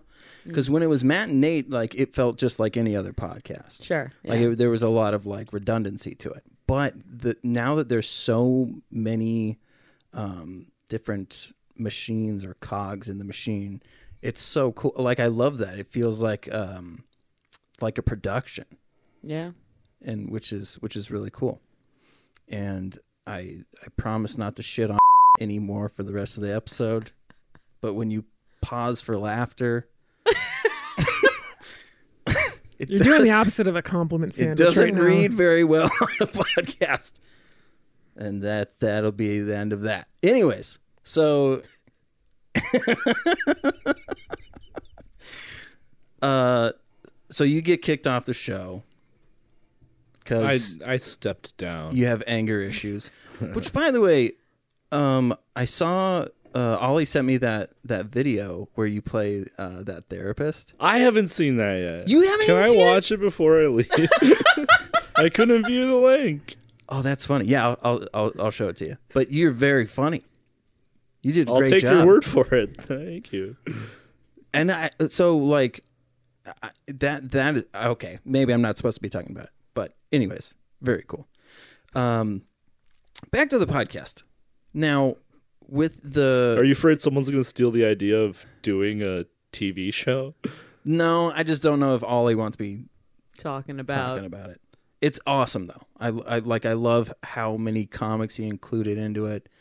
Um, like the gas station scene, because I was watching it with Kim and I was like, oh, that's that's so and so, and that's so and so, and that, that, that." it was it's just so like, I, I mean, I I I I jerk So off. there's a gas station scene. I jerk. Spoiler. I, I I stroke uh, Ollie's ego like once a month, and oh, just he needs that. I just I love that. Where's he- the ego chakra? The stomach. The stomach, actually. That is where you keep your ego. that sounds adorable. You're just rubbing someone's tummy. He's rubbing his belly. Rubbing Ollie's belly. You are. Ah, but yeah, I. I love like how much he wants to include people. And Yeah. I think that's really cool. Sorry, I got derailed there just because of things. Um, like, are you finding things for Karen to do, or is Matt providing you stuff? Like, he's he's providing the stuff. I sent him one that I want to do because, like I said, I used to work at Surly, and there was this absurd Yelp review. Like mm. this guy just got so insane. He was like, "This place is about the beer, but you come in and there's screamo music, man, and it sucks. And you walk to the host stand and get confusing gestures. So just sit at the bar, man. Have regular food. Like, why do you have like ranch that has rosemary? Like, stop trying. Stop trying. And like, it just goes on and on. Like, it's the, it's like the broiest like 34 year old man complaint I've probably ever heard. And I well, the thing is upset older dudes just they they scare me and delight me at the same time because Yeah. when when i worked at surly i was a host i was on the patio and this one guy comes up he's like how long would it be for a table at 12 and i'm like well you're kind of looking at like an hour and a half he's like okay what about just six and I was like, it'll be a little, it'll be a little short. I was like, I was like, I try not to be condescending, but I like to treat people like adults. I'm like, oh, you see those picnic tables over there? He's like, yes. I'm like, that seats 12. So an entire table has to get up, you know, with different parties in it for that to happen. you know, like, so he's like, okay, well then six is half. So yeah, we'll do six. So he walks away. And this other nice family comes up. They're like, oh, six. And I told them the same time. And they're like, oh, we'll wait. That's fun. There's a beer garden. Hoo-hoo. The guy comes back up. He's like, put the other six on, but to split us up. I was like, okay, fine. Or he said, put the other six on. And I'm like, well, there's another party between you. And he's like, fine, whatever. Because, because God hates me, an entire table got up. So this man thought he had this entire table when it should have been to the six and the nice family. He lays on the table in front of our supervisor and manager and goes, This is my table. This is my. He wouldn't get off of the table. This grown man with a car, children, responsibilities is laying on a table in Prospect Park acting like a child. Like, men scare me. Wow. Yeah. I don't know. That's insane. This is my table. There are many like it, but this one is mine. I feel like he says about My table every is my possession. life. Life is table. Oh wow, that's really funny. I mean, not funny. Funny, but not funny. Horrific. No, Full Metal Jacket is a very serious film. Yeah, yeah, yeah. I saw. Well, they d- they do that in um fucking Jugheads. Did you see that movie? No. Jake Gyllenhaal. It's about Oh, yeah, the I love- Jarheads? Jarheads. oh, yeah, that's what I was oh, yeah. Oh, Jughead's is Archie, isn't it? God, I love it when you say shit wrong. But I can't tell if it's a bit. he says, like, you know, Jughead. Let's do the Archie crossover now. Yeah, yeah, yeah. Film that. That's Jake Gyllenhaal plays Archie. That's what I was. But I do like that movie, but I like Jake Gyllenhaal. So. Yeah, yeah. I also like Jake Gyllenhaal. Mm-hmm. It's great in Spider Man. Yeah, yeah. He was really good in Just Spider-Man. kidding. You didn't like him in Spider-Man? No, that was Tobey Maguire. Oh, I meant as uh, Rey Mysterio. Oh shit, he was actually in the Spider Man. See, I could tell what you were doing, and there was. Oh my Wait for this to God. unfold. Nice. So I have my thumb on the pulse of popular culture. Is that how you take a pulse? Where when we grew up, back in the long, long ago, before You'd get a better read if you use your thumb. well, it was like I don't know. Where did you learn CPR? Oh wait, no, that was that's the that's how you pick a watermelon. I had them mixed up. I got my thumb on the watermelon. I had a stethoscope for the watermelon, and I was doing the thumb. All right, Thumb on the rind. God damn it, that's funny. Okay, well, I mean, okay. Uh, it's time for our favorite segment, Mara. us. Uh, oh, we're supposed to be quiet. Oh, they're like, oh, okay. Thank you. Thank you. Awesome. So we open them up and we, s- well, I mean, I, I don't think we need to sniff these ones. Ice cream sandwiches are ice cream sandwiches. I'm gonna sniff mine. Okay. So give it a sniff, see what it smells like. Because that's usually what we do with the snack. Does. Does Oh, wow. have a nice, pleasant aroma. Yeah. You walk into an ice cream shop, it smells like this. I'm buying. Yeah, yeah. Mm. Have you had these before, Mara? It's almost, yeah. I, I, I do smell that coconutty. It's very light. What do you think? Smells lovely. I'm ready to dive in.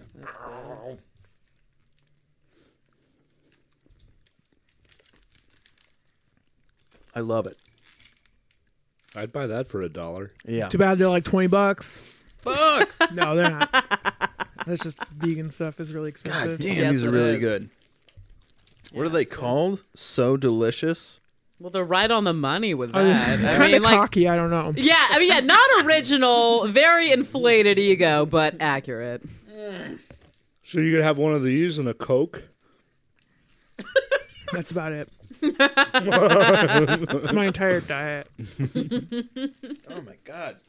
The co-op, but they they have these at like um, normie grocery stores where no one has dreadlocks. And there's no midgets. Oh, we were at a Cub once. Do you remember that? And someone got like beaten up. Oh yeah. So we we just entered this Cub. It's the one like in the quarry, kind of like close to the U of M campus. Okay. We walk in, we're just in the produce section, and we hear this woman come on the intercom and just go, If someone can help, please help. Anyone, please help. everyone stops dead in their tracks. All the shoppers. Apparently, um, someone was quarreling with a cashier, and um, I don't know, um, but then like heard like that plea, and this guy from the back of the deli department runs up to help, and then that guy slugs that like um, I don't know what, what do you remember exactly what happened? Who hit? I who? don't remember exactly who happened. I just remember by the time we got up there, the cops were there and they were mopping up blood in the front entryway. and Yeah. I don't think I saw any of the blows No. exchanged. Well, we were listening to the guys stocking the dairy section, and they were like retelling it. So I was like picking up eggs, like listening really close, and yeah, And this was like just after lockdown, I think. When oh. people or no, was it before then? I think it I was don't- before lockdown. It's Yeah. Just, just another day at is Cub in. Minneapolis. Wow. During their plea for help, were they like in aisle two? Can we get a cleanup in aisle two of human blood? Can I get a manager to register five? That's the one I always hear. Can I get a manager to register seven? Sorry, ma'am, I just don't have change for that hundred dollar bill. That's why you need to come back to Walmart That is why we need because. I need those pages in my life. Uh, I used to work at Walmart. oh, Yeah. I wish I could say that. You still work there? Once again, the Mitch Hedberg. Yeah. You know, I just am gaining so much weight. And I I know that now that I've eaten those ice cream sandwiches, I'm going to buy them again. I'm going to gain more weight. It's non dairy, so there's less calories. Oh, okay. that's true. Did No. we eat all of them? Did we uh, eat all Sorry, of them? what? Do we eat all of them? I'm sure they keep manufacturing them. they weren't that expensive. We ate half the box. Oh, okay. Fuck. Um. uh, So, so I, I I wasn't sure if I if I would bring this up or not. So maybe I cut it out. Maybe I don't. You tell me. But when the stuff with "He Who Shall Not Be Named" like started coming out, Yeah. had you experienced any of the shit that like so many of these other women had experienced? Yes. Okay. Would you care to talk on that? Didn't think so. Anyways, back to you. It's my story to tell. yes, it is, Andy. Um, with him specifically, no, but also, and this is how I kind of like talk about how I started stand up, and I already knew someone. I kind of knew what people were like, and I already had made friends, so I wasn't a lone person going into some of these Okay. spaces. Like I could walk up to guys, and be like, "Hey, like, what's up, man? Like, how you doing?" And I don't know, but then again, he just may just have not wanted to harass me, and that's fine. I may just not have been his harassable type. I don't know, but I mean, with that with that stuff, I, don't know because I mean that was like very obviously bad and blatant and very just not okay. But there's like other just like micro things that just kind of like happened just in my experience just as a, a woman and a white woman like i can only speak from that angle Yeah. um is just like kind of like the, the micro things and just like it's like use, using using power um and also too if guys are like creepy it's it's it's it's i don't know it's just kind of like weird or like like they pretend to be your friend you know? Or especially i remember like with one comic it's like you know i thought like we were kind of chill. Um he asked me to get a drink one time and i did and then we were getting a drink. I was like oh yeah i'm i'm not interested in like dating comics or anything. I just said that. And then like later on i was like oh do you want to hang out another time? He's like oh no like i'm busy. I don't know. So then i don't know i think it's just a thing with men in general but with comedy it's strange because like when you're a woman starting out with comedy you're like ah fresh meat Yeah. you know and these are some guys that just their only social interaction with women is in the comedy scene Oh, interesting. if you really think about it it's not even with jobs You know, like a lot of them, it's not like a lot of these guys have a traditional job where they have to learn how to talk to Susan, you know, d- down the cubicle over and talk about her children and Weight Watchers. Like they don't know how. And, well, and there's structure in that environment Correct. too. Yeah. Whereas in comedy, it's like a free for all. Mm-hmm. That's really interesting. But also, like, if you work construction and your crew is all male, or if you work a line cook job and Oh, yeah. all your coworkers are male, i you're not working in the professional corporate world. You're, I, mean, I remember working in a kitchen, you know, it's like, I hate to use the word locker room because I don't want to evoke the Trump locker room talk thing, but it was like it was all guys. They're, you're not within earshot of the customers, and so you can. And you know, we all hung out after work. A lot of us were roommates and stuff. We were, you know, tight group. So, of course, we're gonna talk about inappropriate shit. yeah. You know, um, but yeah, it, it's weird because that now like sexual harassment um, policy is making its way into those industries, you know, but it, it's sort of lagging, and there's still still huge problems with with that kind of shit. And then with comedy, it's there's no structure at all. There's Yeah. no there's no HR. There's no grievance process. You know. And what's hard is, especially with the he who shall not be named, and like um, the screenshots of um, the person who came forward talking to another comic about what was going on. People would see that and didn't know exactly who that comic was for a while because we went, that could be so many guys. Mm-hmm. Like it's that they don't see what's wrong and that's really disheartening and i mean like i i posted a status like when this like came out about it because i felt like i should say something i didn't want to be totally silent about it and it was just something about like you know just like with some of these men and just being so dense i'm like it's so disheartening because how can i possibly teach a grown man to behave differently I can't do that. We can't do that. Like this stems from something that needs to be treated and helped. And that's why I said something about like, dude, the thing is, if you have anything going on that gets away with your relationships, gets in the way of your professional work, there's a problem. Mm-hmm. And for this individual, this is a problem that affected his work. He lost his room. He lost shows. It affected his relationships with people. So it's like, and then he made this big thing like, oh, I'm going to go get how I was like, okay, good, good.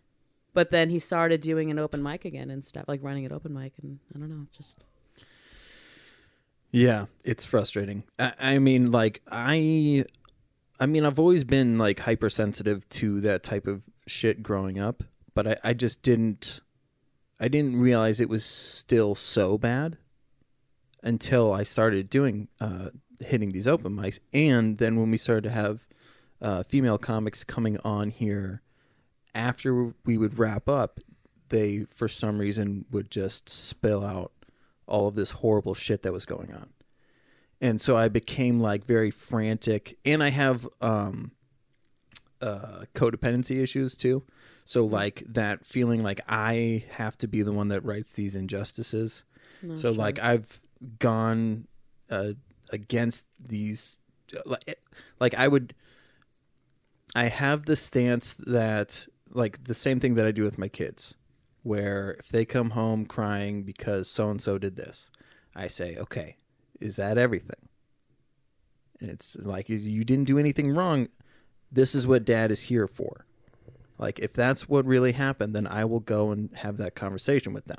So like I did the same thing with with these comics and it's like it it broke my heart for them to go, "You can't say anything. You can't do anything." They're especially towards him like multiple comics. Like the stuff that he got in trouble for was what he got caught doing. correct. It does not uh, speak to the horrific shit that he is accused of doing um, for the people that haven't come forward. And it it so the whole thing is so frustrating and was like maddening to me to like it can't be this cancel culture. Oh, I'm just I'm a victim of cancel culture. You're most of these people who like do these things, it's not just that. That's just the surface. Like there's gonna be so much more shit and I think that's why like this whole crying wolf about cancel culture thing is really happening because I think on the inside they're panicking like, oh man, if they find out about the other shit, then I'm really fucked. Mm-hmm. Well, and I feel bad. Well, like some some male comics, like they'll like they they they say nothing or do anything wrong, but like, oh, did I cross a line or something? Because like they almost feel like because I'm a woman, like I'm a tape recorder or something, and I'm like, you guys, like we're fine. And like, there's, I mean, to say male comics just sounds like sadly redundant, but you know, like there's great guys, and like I I love so many people in this scene and stuff, and like some people who I really look up to and like run rooms and like you know um, have like really helped me and stuff. And um, but also just another like, element to it. It's like you kind of yeah, it's like the not calling each other out. But then also too, it's like some people are like, "Oh well, yeah, we have to look out for our, our female comics," but it's like it's almost like saying, "Oh yeah, no one touches my sister," but then you go and treat other women differently. It's like, okay, it's not just female comics; it's how you treat every woman, and then past that, because these are mostly straight white males. Mm-hmm. How you basically anyone who is other than yourself, because you only know how to kind of associate with people that are like you. So anything that anyone that is different, it involves effort, and guys don't like effort. Mm. So I don't know, just knowing just how to treat people better and stuff, and also just kind of call things out and I don't know, but with the with the harassment stuff that's going like was going on, that's just not. I have a, well, I would say former friend now that I used to play disc golf with, who uh, I sent him the screenshot of the in, inappropriate text messages, and he was like, "Oh, that's it? I thought it was going to be a lot worse. Like, I don't." I don't see like he didn't see anything wrong with it even after seeing the conversation. Like and it's just uh this this willingness to to defend your friends no matter what they do, Yeah. you know. Well, and um, the fuck was I gonna say? Oh, um, the, that whole like, uh, that that fear of I don't I don't even know how to talk to girls now. Oh Like- yeah, that bullshit. I hate that. Well, there was this one guy at this open mic, and uh, this was at Uproar, um, voted the best open mic in the Twin Cities from the now deceased city pages. Um, so basically, anyone at Uproar can perform as long as you're not a cis het white male.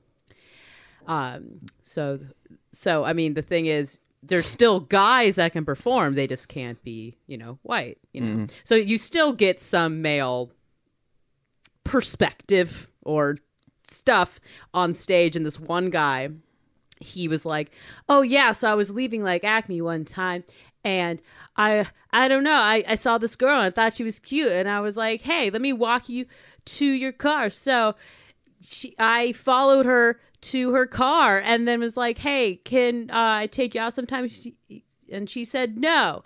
And i'm like what the hell? What do i have to do to get laid? I'm like why a if you think that what? This is a bit. yeah. I i le- i had to leave the room. Like it was so it was just so bad on so many reasons. Just so many levels. And i don't know and then i found out he's like a young dad too i'm like oh you have a kid this is fucked I mean, to to mention Acme at Uproar for one. Let's start there. Is this guy is is this guy done stand up before? Um, he was uh he was pretty new. He doesn't really get out too much. It's, it's not like he's like produced any shows or anything like that. Like he just he kind of pops in and out here or there. But yeah, very much um recreationally. Okay, okay, okay. I was gonna say there's like that just sounded so weird. Well, it was so weird, and like, I mean, I talked to Dave Vaughn about. I was just like, "That's not. I mean, that's not cool. I don't know." And like, he said, like, yeah, like they all agreed and stuff, and like Maddie, like they took the stage after and was like, "We don't like. What was that?" yeah. and like, and that was only a, a little bit of a five minute set Right. of things just keep just kept just like going wrong and i'm like you're doing this on stage in front of people in front in, it, like in front of like the most liberal progressive like audience you can possibly have in minneapolis Yeah. so i That don't almost know. sounds intentional. Like they were doing that on oh. purpose. Oh. But like he did it he, this is a very charismatic man might i add like very good looking dresses very nicely and i don't know i think he kind of got away with it a little bit. Sounds but like he has weak game though. Yeah. i know his his game does sound a little off. But the thing is that's the, the, the thing what i've noticed with uh some male comics is for women it's like a lose-lose battle. If you're too attractive it's one thing. If but then it's like oh we but then it's almost like you have to have some kind of fault for us to laugh at you. Or i don't know. You have to kind of clown clown yourself in the way of your appearance in a certain way. But guys man oh if you're just like the carefree good looking funny guy oh girls can be like and not even listening to what you're saying. But it's like oh he's just so charming on stage. It's like did you hear what he said about his ex-girlfriend's bathroom? Like did you? They can get away with a lot. If good-looking young guys in comedy can get away with a lot. Mm, okay, I get what you're saying. It's it's weird. It, yeah, it, it's weird to try and look at uh, stand up now, like from the lens of the audience. Like there's Yeah. certain rules or like guidelines that play in my head, but for the most part, I don't. I can't. I don't really see it from the audience viewpoint anymore. you have it's like an it's like putting on VR goggles like to bring it all back but that's Yeah. that's what it is cuz I, I was talking with uh, at comics last night at CCU cuz we did a showcase and like just s- the crowd was cool for part but then we all lost him like halfway through. And we're like what happened? So we're like okay let's figure it out. But you do have to like go in the perspective of an audience member. And sometimes it's as basic as like what do i look like on stage?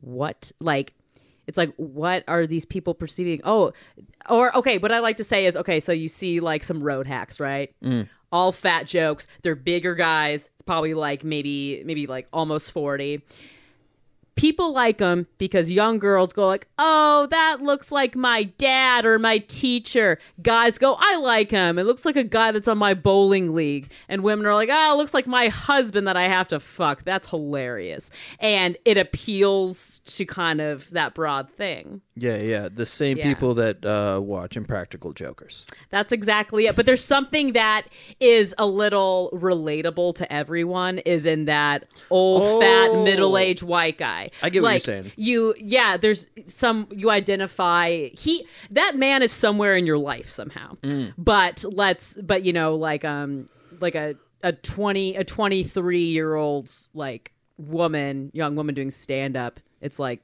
people are just like sex. Like that's that's the only thing they associate with that person Yeah. or it's like, oh, you're young enough to be my daughter. Why do you have opinions? And I don't know.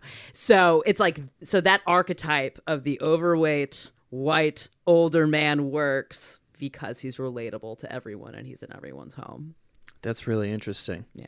And they're not like they don't realize how unoriginal the material is because like it's hard to put yourself in the shoes of somebody who doesn't watch stand-up comedy every night. And like when you see a hacky road comic that audience doesn't realize that that's not the first time that somebody's told that joke, you know, and so they think it's just as funny as the first time. But you know, you, you kind of doing comedy long enough, you kind of hear the same jokes over and over again, you know, and it's just uh, What would you say was the the turning point for you? Like when did you feel like you actually figured out writing and were like proud to do this shit on stage? I think I've always been able to write, but it was more the like stage presence and getting comfortable on stage, and then um, being able to improvise and be myself and be the same person that makes my friends laugh spontaneously in real life trying to like recapture that on stage. And that that took me years to develop you know? I think like i've always kind of like been able to kind of do the joke structure and like you know find a way to have a misdirection or something like that and kind of like cut the fat out of a joke and like you know do transitions and callbacks and all that shit but like just being really loose and just you know i i had such bad stage fright for so long and that works in your favor and it works against you you know and a lot and it would depend on the gig or who was in the audience you know i'd get really nervous for open mics if there was some comedian who i like idolized in the audience because i would want them to think i was funny or whatever. Um so yeah i mean i don't know like if i could pinpoint an exact time when it's like okay that's that's when it happened but i i will say that um maybe a year and a half into doing comedy i quit drinking and i started uh, working at brave new workshop and taking improv classes.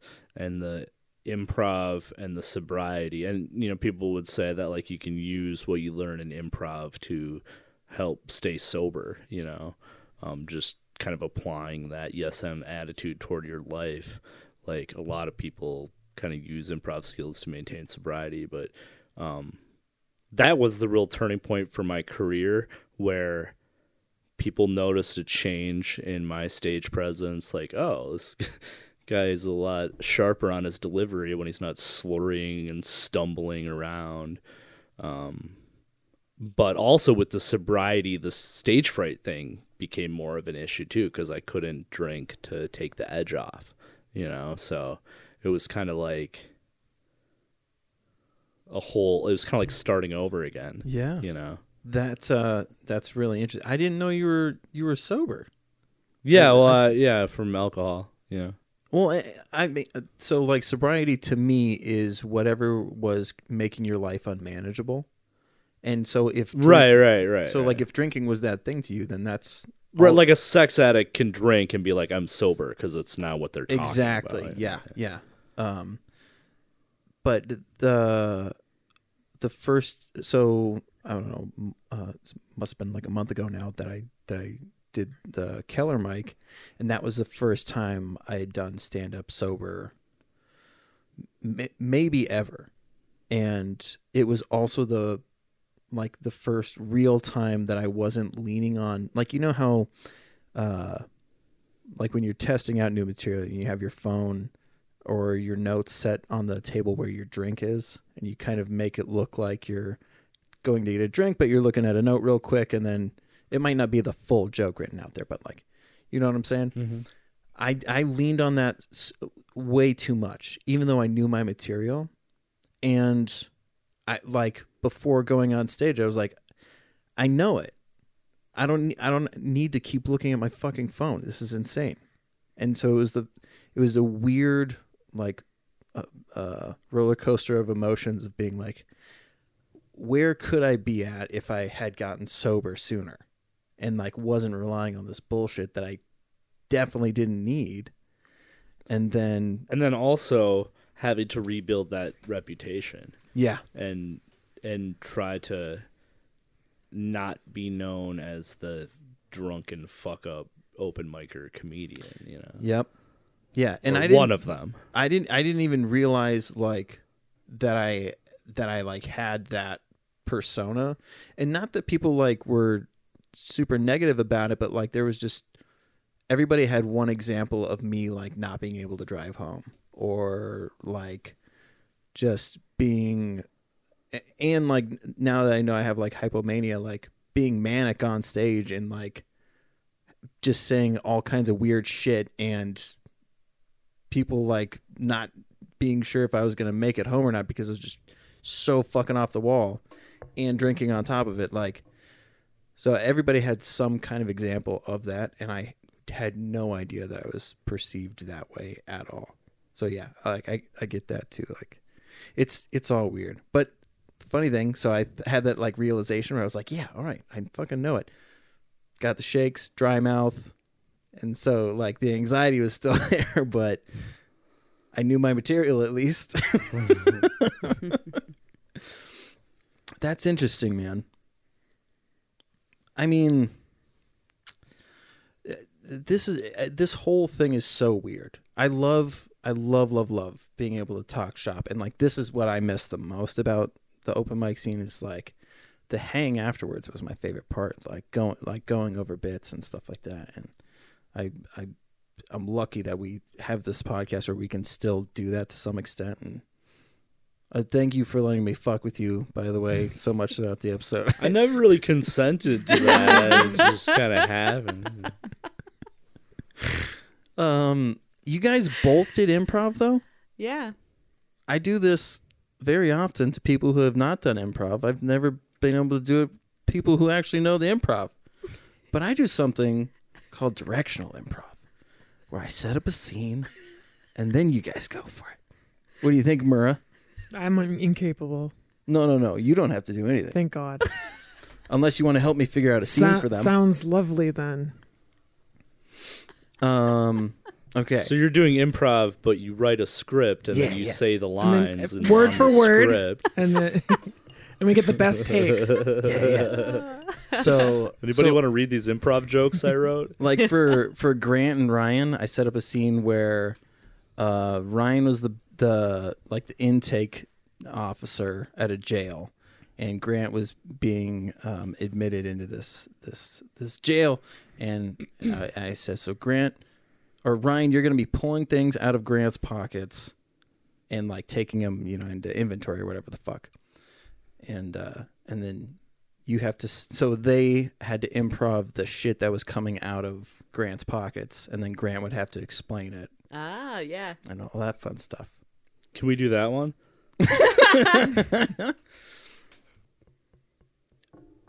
No, I can't. I'm having a mental block. This is your thing. It is my thing. it's usually my thing. Okay. I thought you wrote something down. Yeah, I thought I did too. I, I But I listened to don't- the I show. don't have and my This is shocking behind the scenes. Oh, you thought like everyone? No. Yeah. I normally make it up. Oh. Like uh, Ryan Call quitting comedy and he has to go to the dean of this college and tell him the reasons why he's Don't gonna tell the quit old ones. You gotta tell the new one. I'm I'm hoping that it It's a like jars reel. my my memory to get something better. Oh, okay. Okay, okay, okay, okay. Uh, you okay? You work. There we go. All right, got it. All right, I work. Is that a stretch? You work at a, you work at an ice cream shop, and there there are a plethora of flavors available. I would like you to be customer, and you're going to ask for samples of flavors, and you're oh, and, and and that's it. hilarity will ensue. and hilarity question will mark, ensue. question mark. Profit.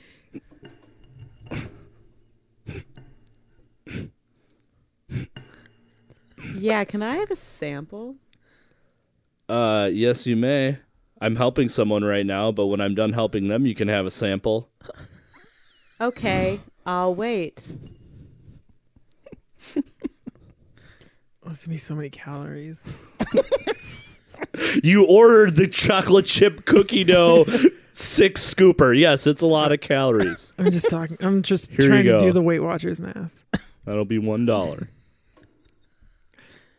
Next. Can I help you? Hi. uh, uh, Kevin. Uh, It's Kayvon. Um, Kayvon, can I have a? We're already at another. Double raspberry sorbet. Double raspberry sorbet. I think you're seeing people, and um, you're.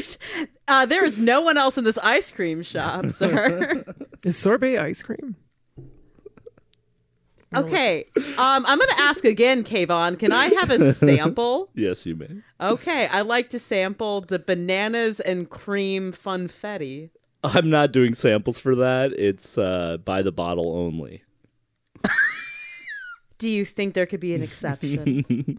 I mean, I guess I could open one of the bottles, but then you'd have to pay for it. Do you want to pay for the sample? well, that negates the whole purpose of a sample. All right, one double bonbon confetti bottle. Thank you. Do you like it? It really uh, percolates. Here, listen, okay, I'm trying to get the perfect ice cream for my grandpa's funeral, and you're just fucking around giving ice cream scoops to no one. I'm just trying to find the best thing. Well, how did your grandpa die? Uh, diabetes, duh, that's why I'm here. Is that a question? It was a question. Well, we do have a a bereavement discount. You can get a f- 5% off of our vegan ice cream sandwiches with the death certificate. With the death, You're just trying to pawn off your vegan ice cream that you can't push at your little dairy prince over here. Dairy Prince is the third largest dairy themed ice cream chain in this part of upper western middle Wisconsin. Um, Kayvon, you seem so proud to be a part of the Dairy Prince family. Like, Well, I am a direct descendant of the lineage. My grandpa Davon and his his father uh Mavon Mavon Dairy. Yeah, it's a family name. It's all non-dairy ice cream. you have a you have a family rhyming first name. you have to keep the rhyme going. No, I don't. My dad's name is Bill. it's not everyone in the family. So it skips a generation. I understand. No, it's my grandpa's. My great grandpa's Mavon, so it it's two generations in a row, and then it skips a generation, and then it's two generations, and then it skips two generations, and then so my great great great great great grandmother was Pam. It does. It's not on the female side. It's only the men that have the rhyming. Uh, but anyways, uh, we also have uh, vanilla is on sale. Okay, well then vanilla it is. I guess my grandpa would love a big heaping scoop. Do that big scooping thing you were doing again. Yeah, do that. Yeah, keep that going. Dig deeper. Put your muscle in it. Come on.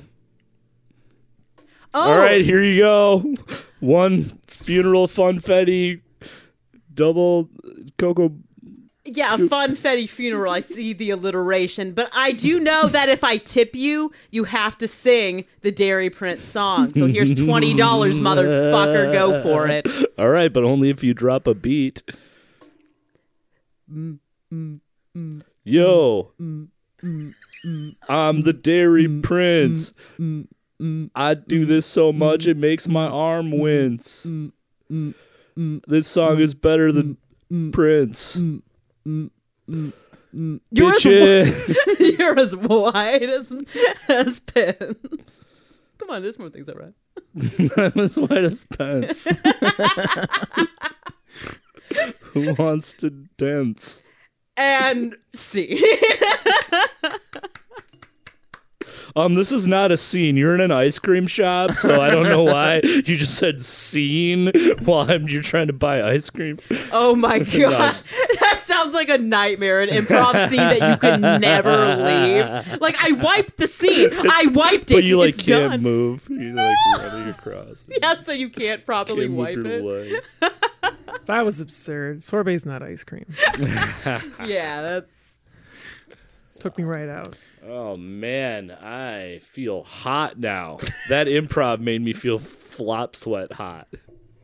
it's a Patagonia, baby. Oh, nice. You know, it's I, I forgot I was going to say this before. Alex and I were talking the other day about how like the best descriptor of you is you you're you should be an SNL character. It Like- should be an SNL Oh, character, like Target lady. sorry. Do you think I'm a cheerleader for chess? Is that what you think? Bobby Fischer? This is the podcast where I say things wrong. Oh. I apologize. Take two. So Alex and I were saying the other day, SNL cast member. My apologies. Oh, why why are you not in a place like Chicago or New York? What keeps you here?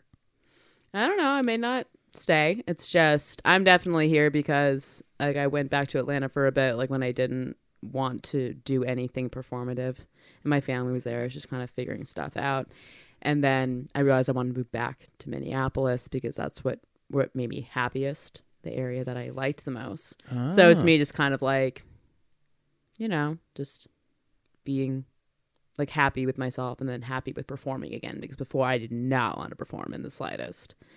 Like the closest it would just be was like making my coworkers laugh and friends laugh and family laugh. And that's just kind of all that it was. But yeah, also too, we've talked about this a fair share.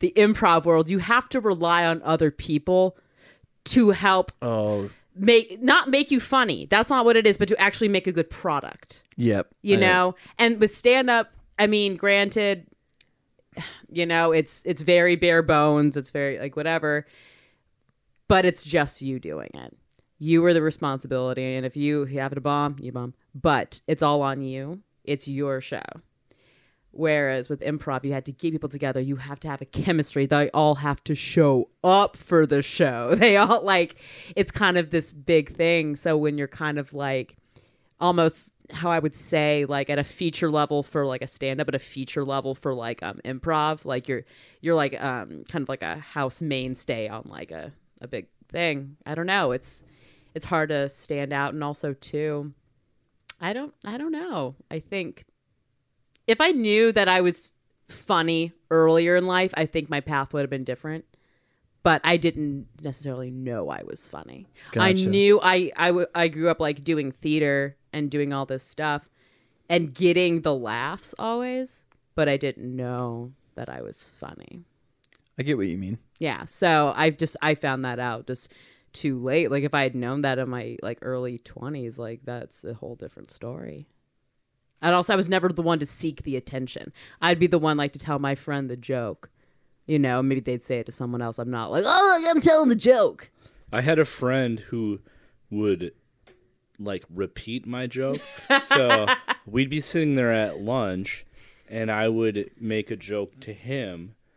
And then rather than being like, "Hey everybody, Andy just made a funny joke." He would just repeat it louder and then so that everybody at the table heard it, but because he was like popular and cool, he like had more confidence, so he would just say it louder and get my laugh. He did that all the time. Matt Moore. Matt Moore, you sick fuck. I'm gonna Well, to you. be fair, why are you friends with a parrot?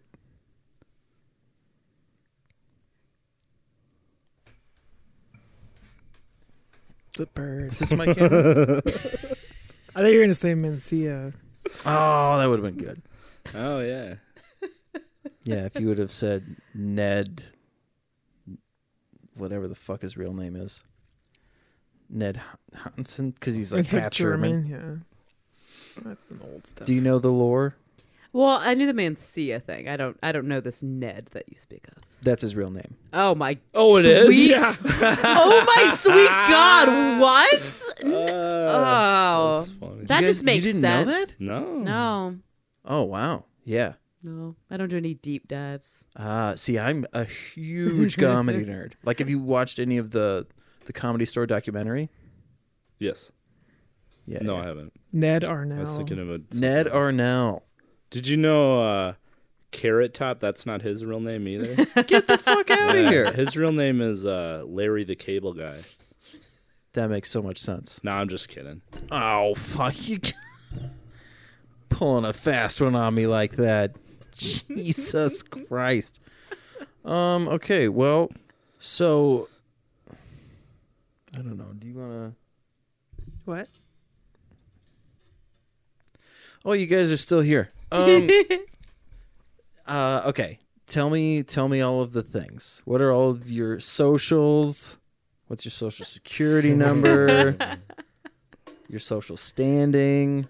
Oh Lord. mixed reviews, mixed, Mixed bag.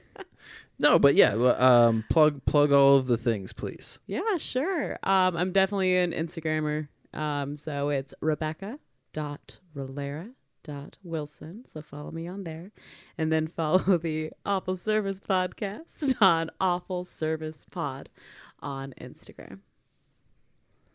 I'm uh, at Andy Wegleitner on Instagram. AndrewWegleitner.com is my website. That's the best way to find information about upcoming shows. Uh, I've got videos on there, some really terrific photographs. You can read my bio. Uh, and yeah, it's really cool. You just type the website into your browser and then hit enter Yeah. and then it'll pop right up. Uh, but yeah, I mean, keep an eye out for Rem Five Laboratories. We're gonna be uh, doing our uh, our next ticketed event comedy show through them. Um, Do you have a date on that yet? we don't have a date, so yeah, just stay tuned. But yeah, if you follow us on social, you will find out about that as well. Absolutely. Well, you'll, we'll break that as soon as it's Mm-hmm. official. So yeah, definitely check it out. Awesome. Very exciting stuff. Well, the last thing that we do on this show is our listeners are called ducklings. So we say, au revoir, little ducklings, quack, quack. Au revoir, little ducklings. Quack, quack. Au revoir, little duckings. Quack quack. Au revoir, little ducklings. Quack quack. Good job.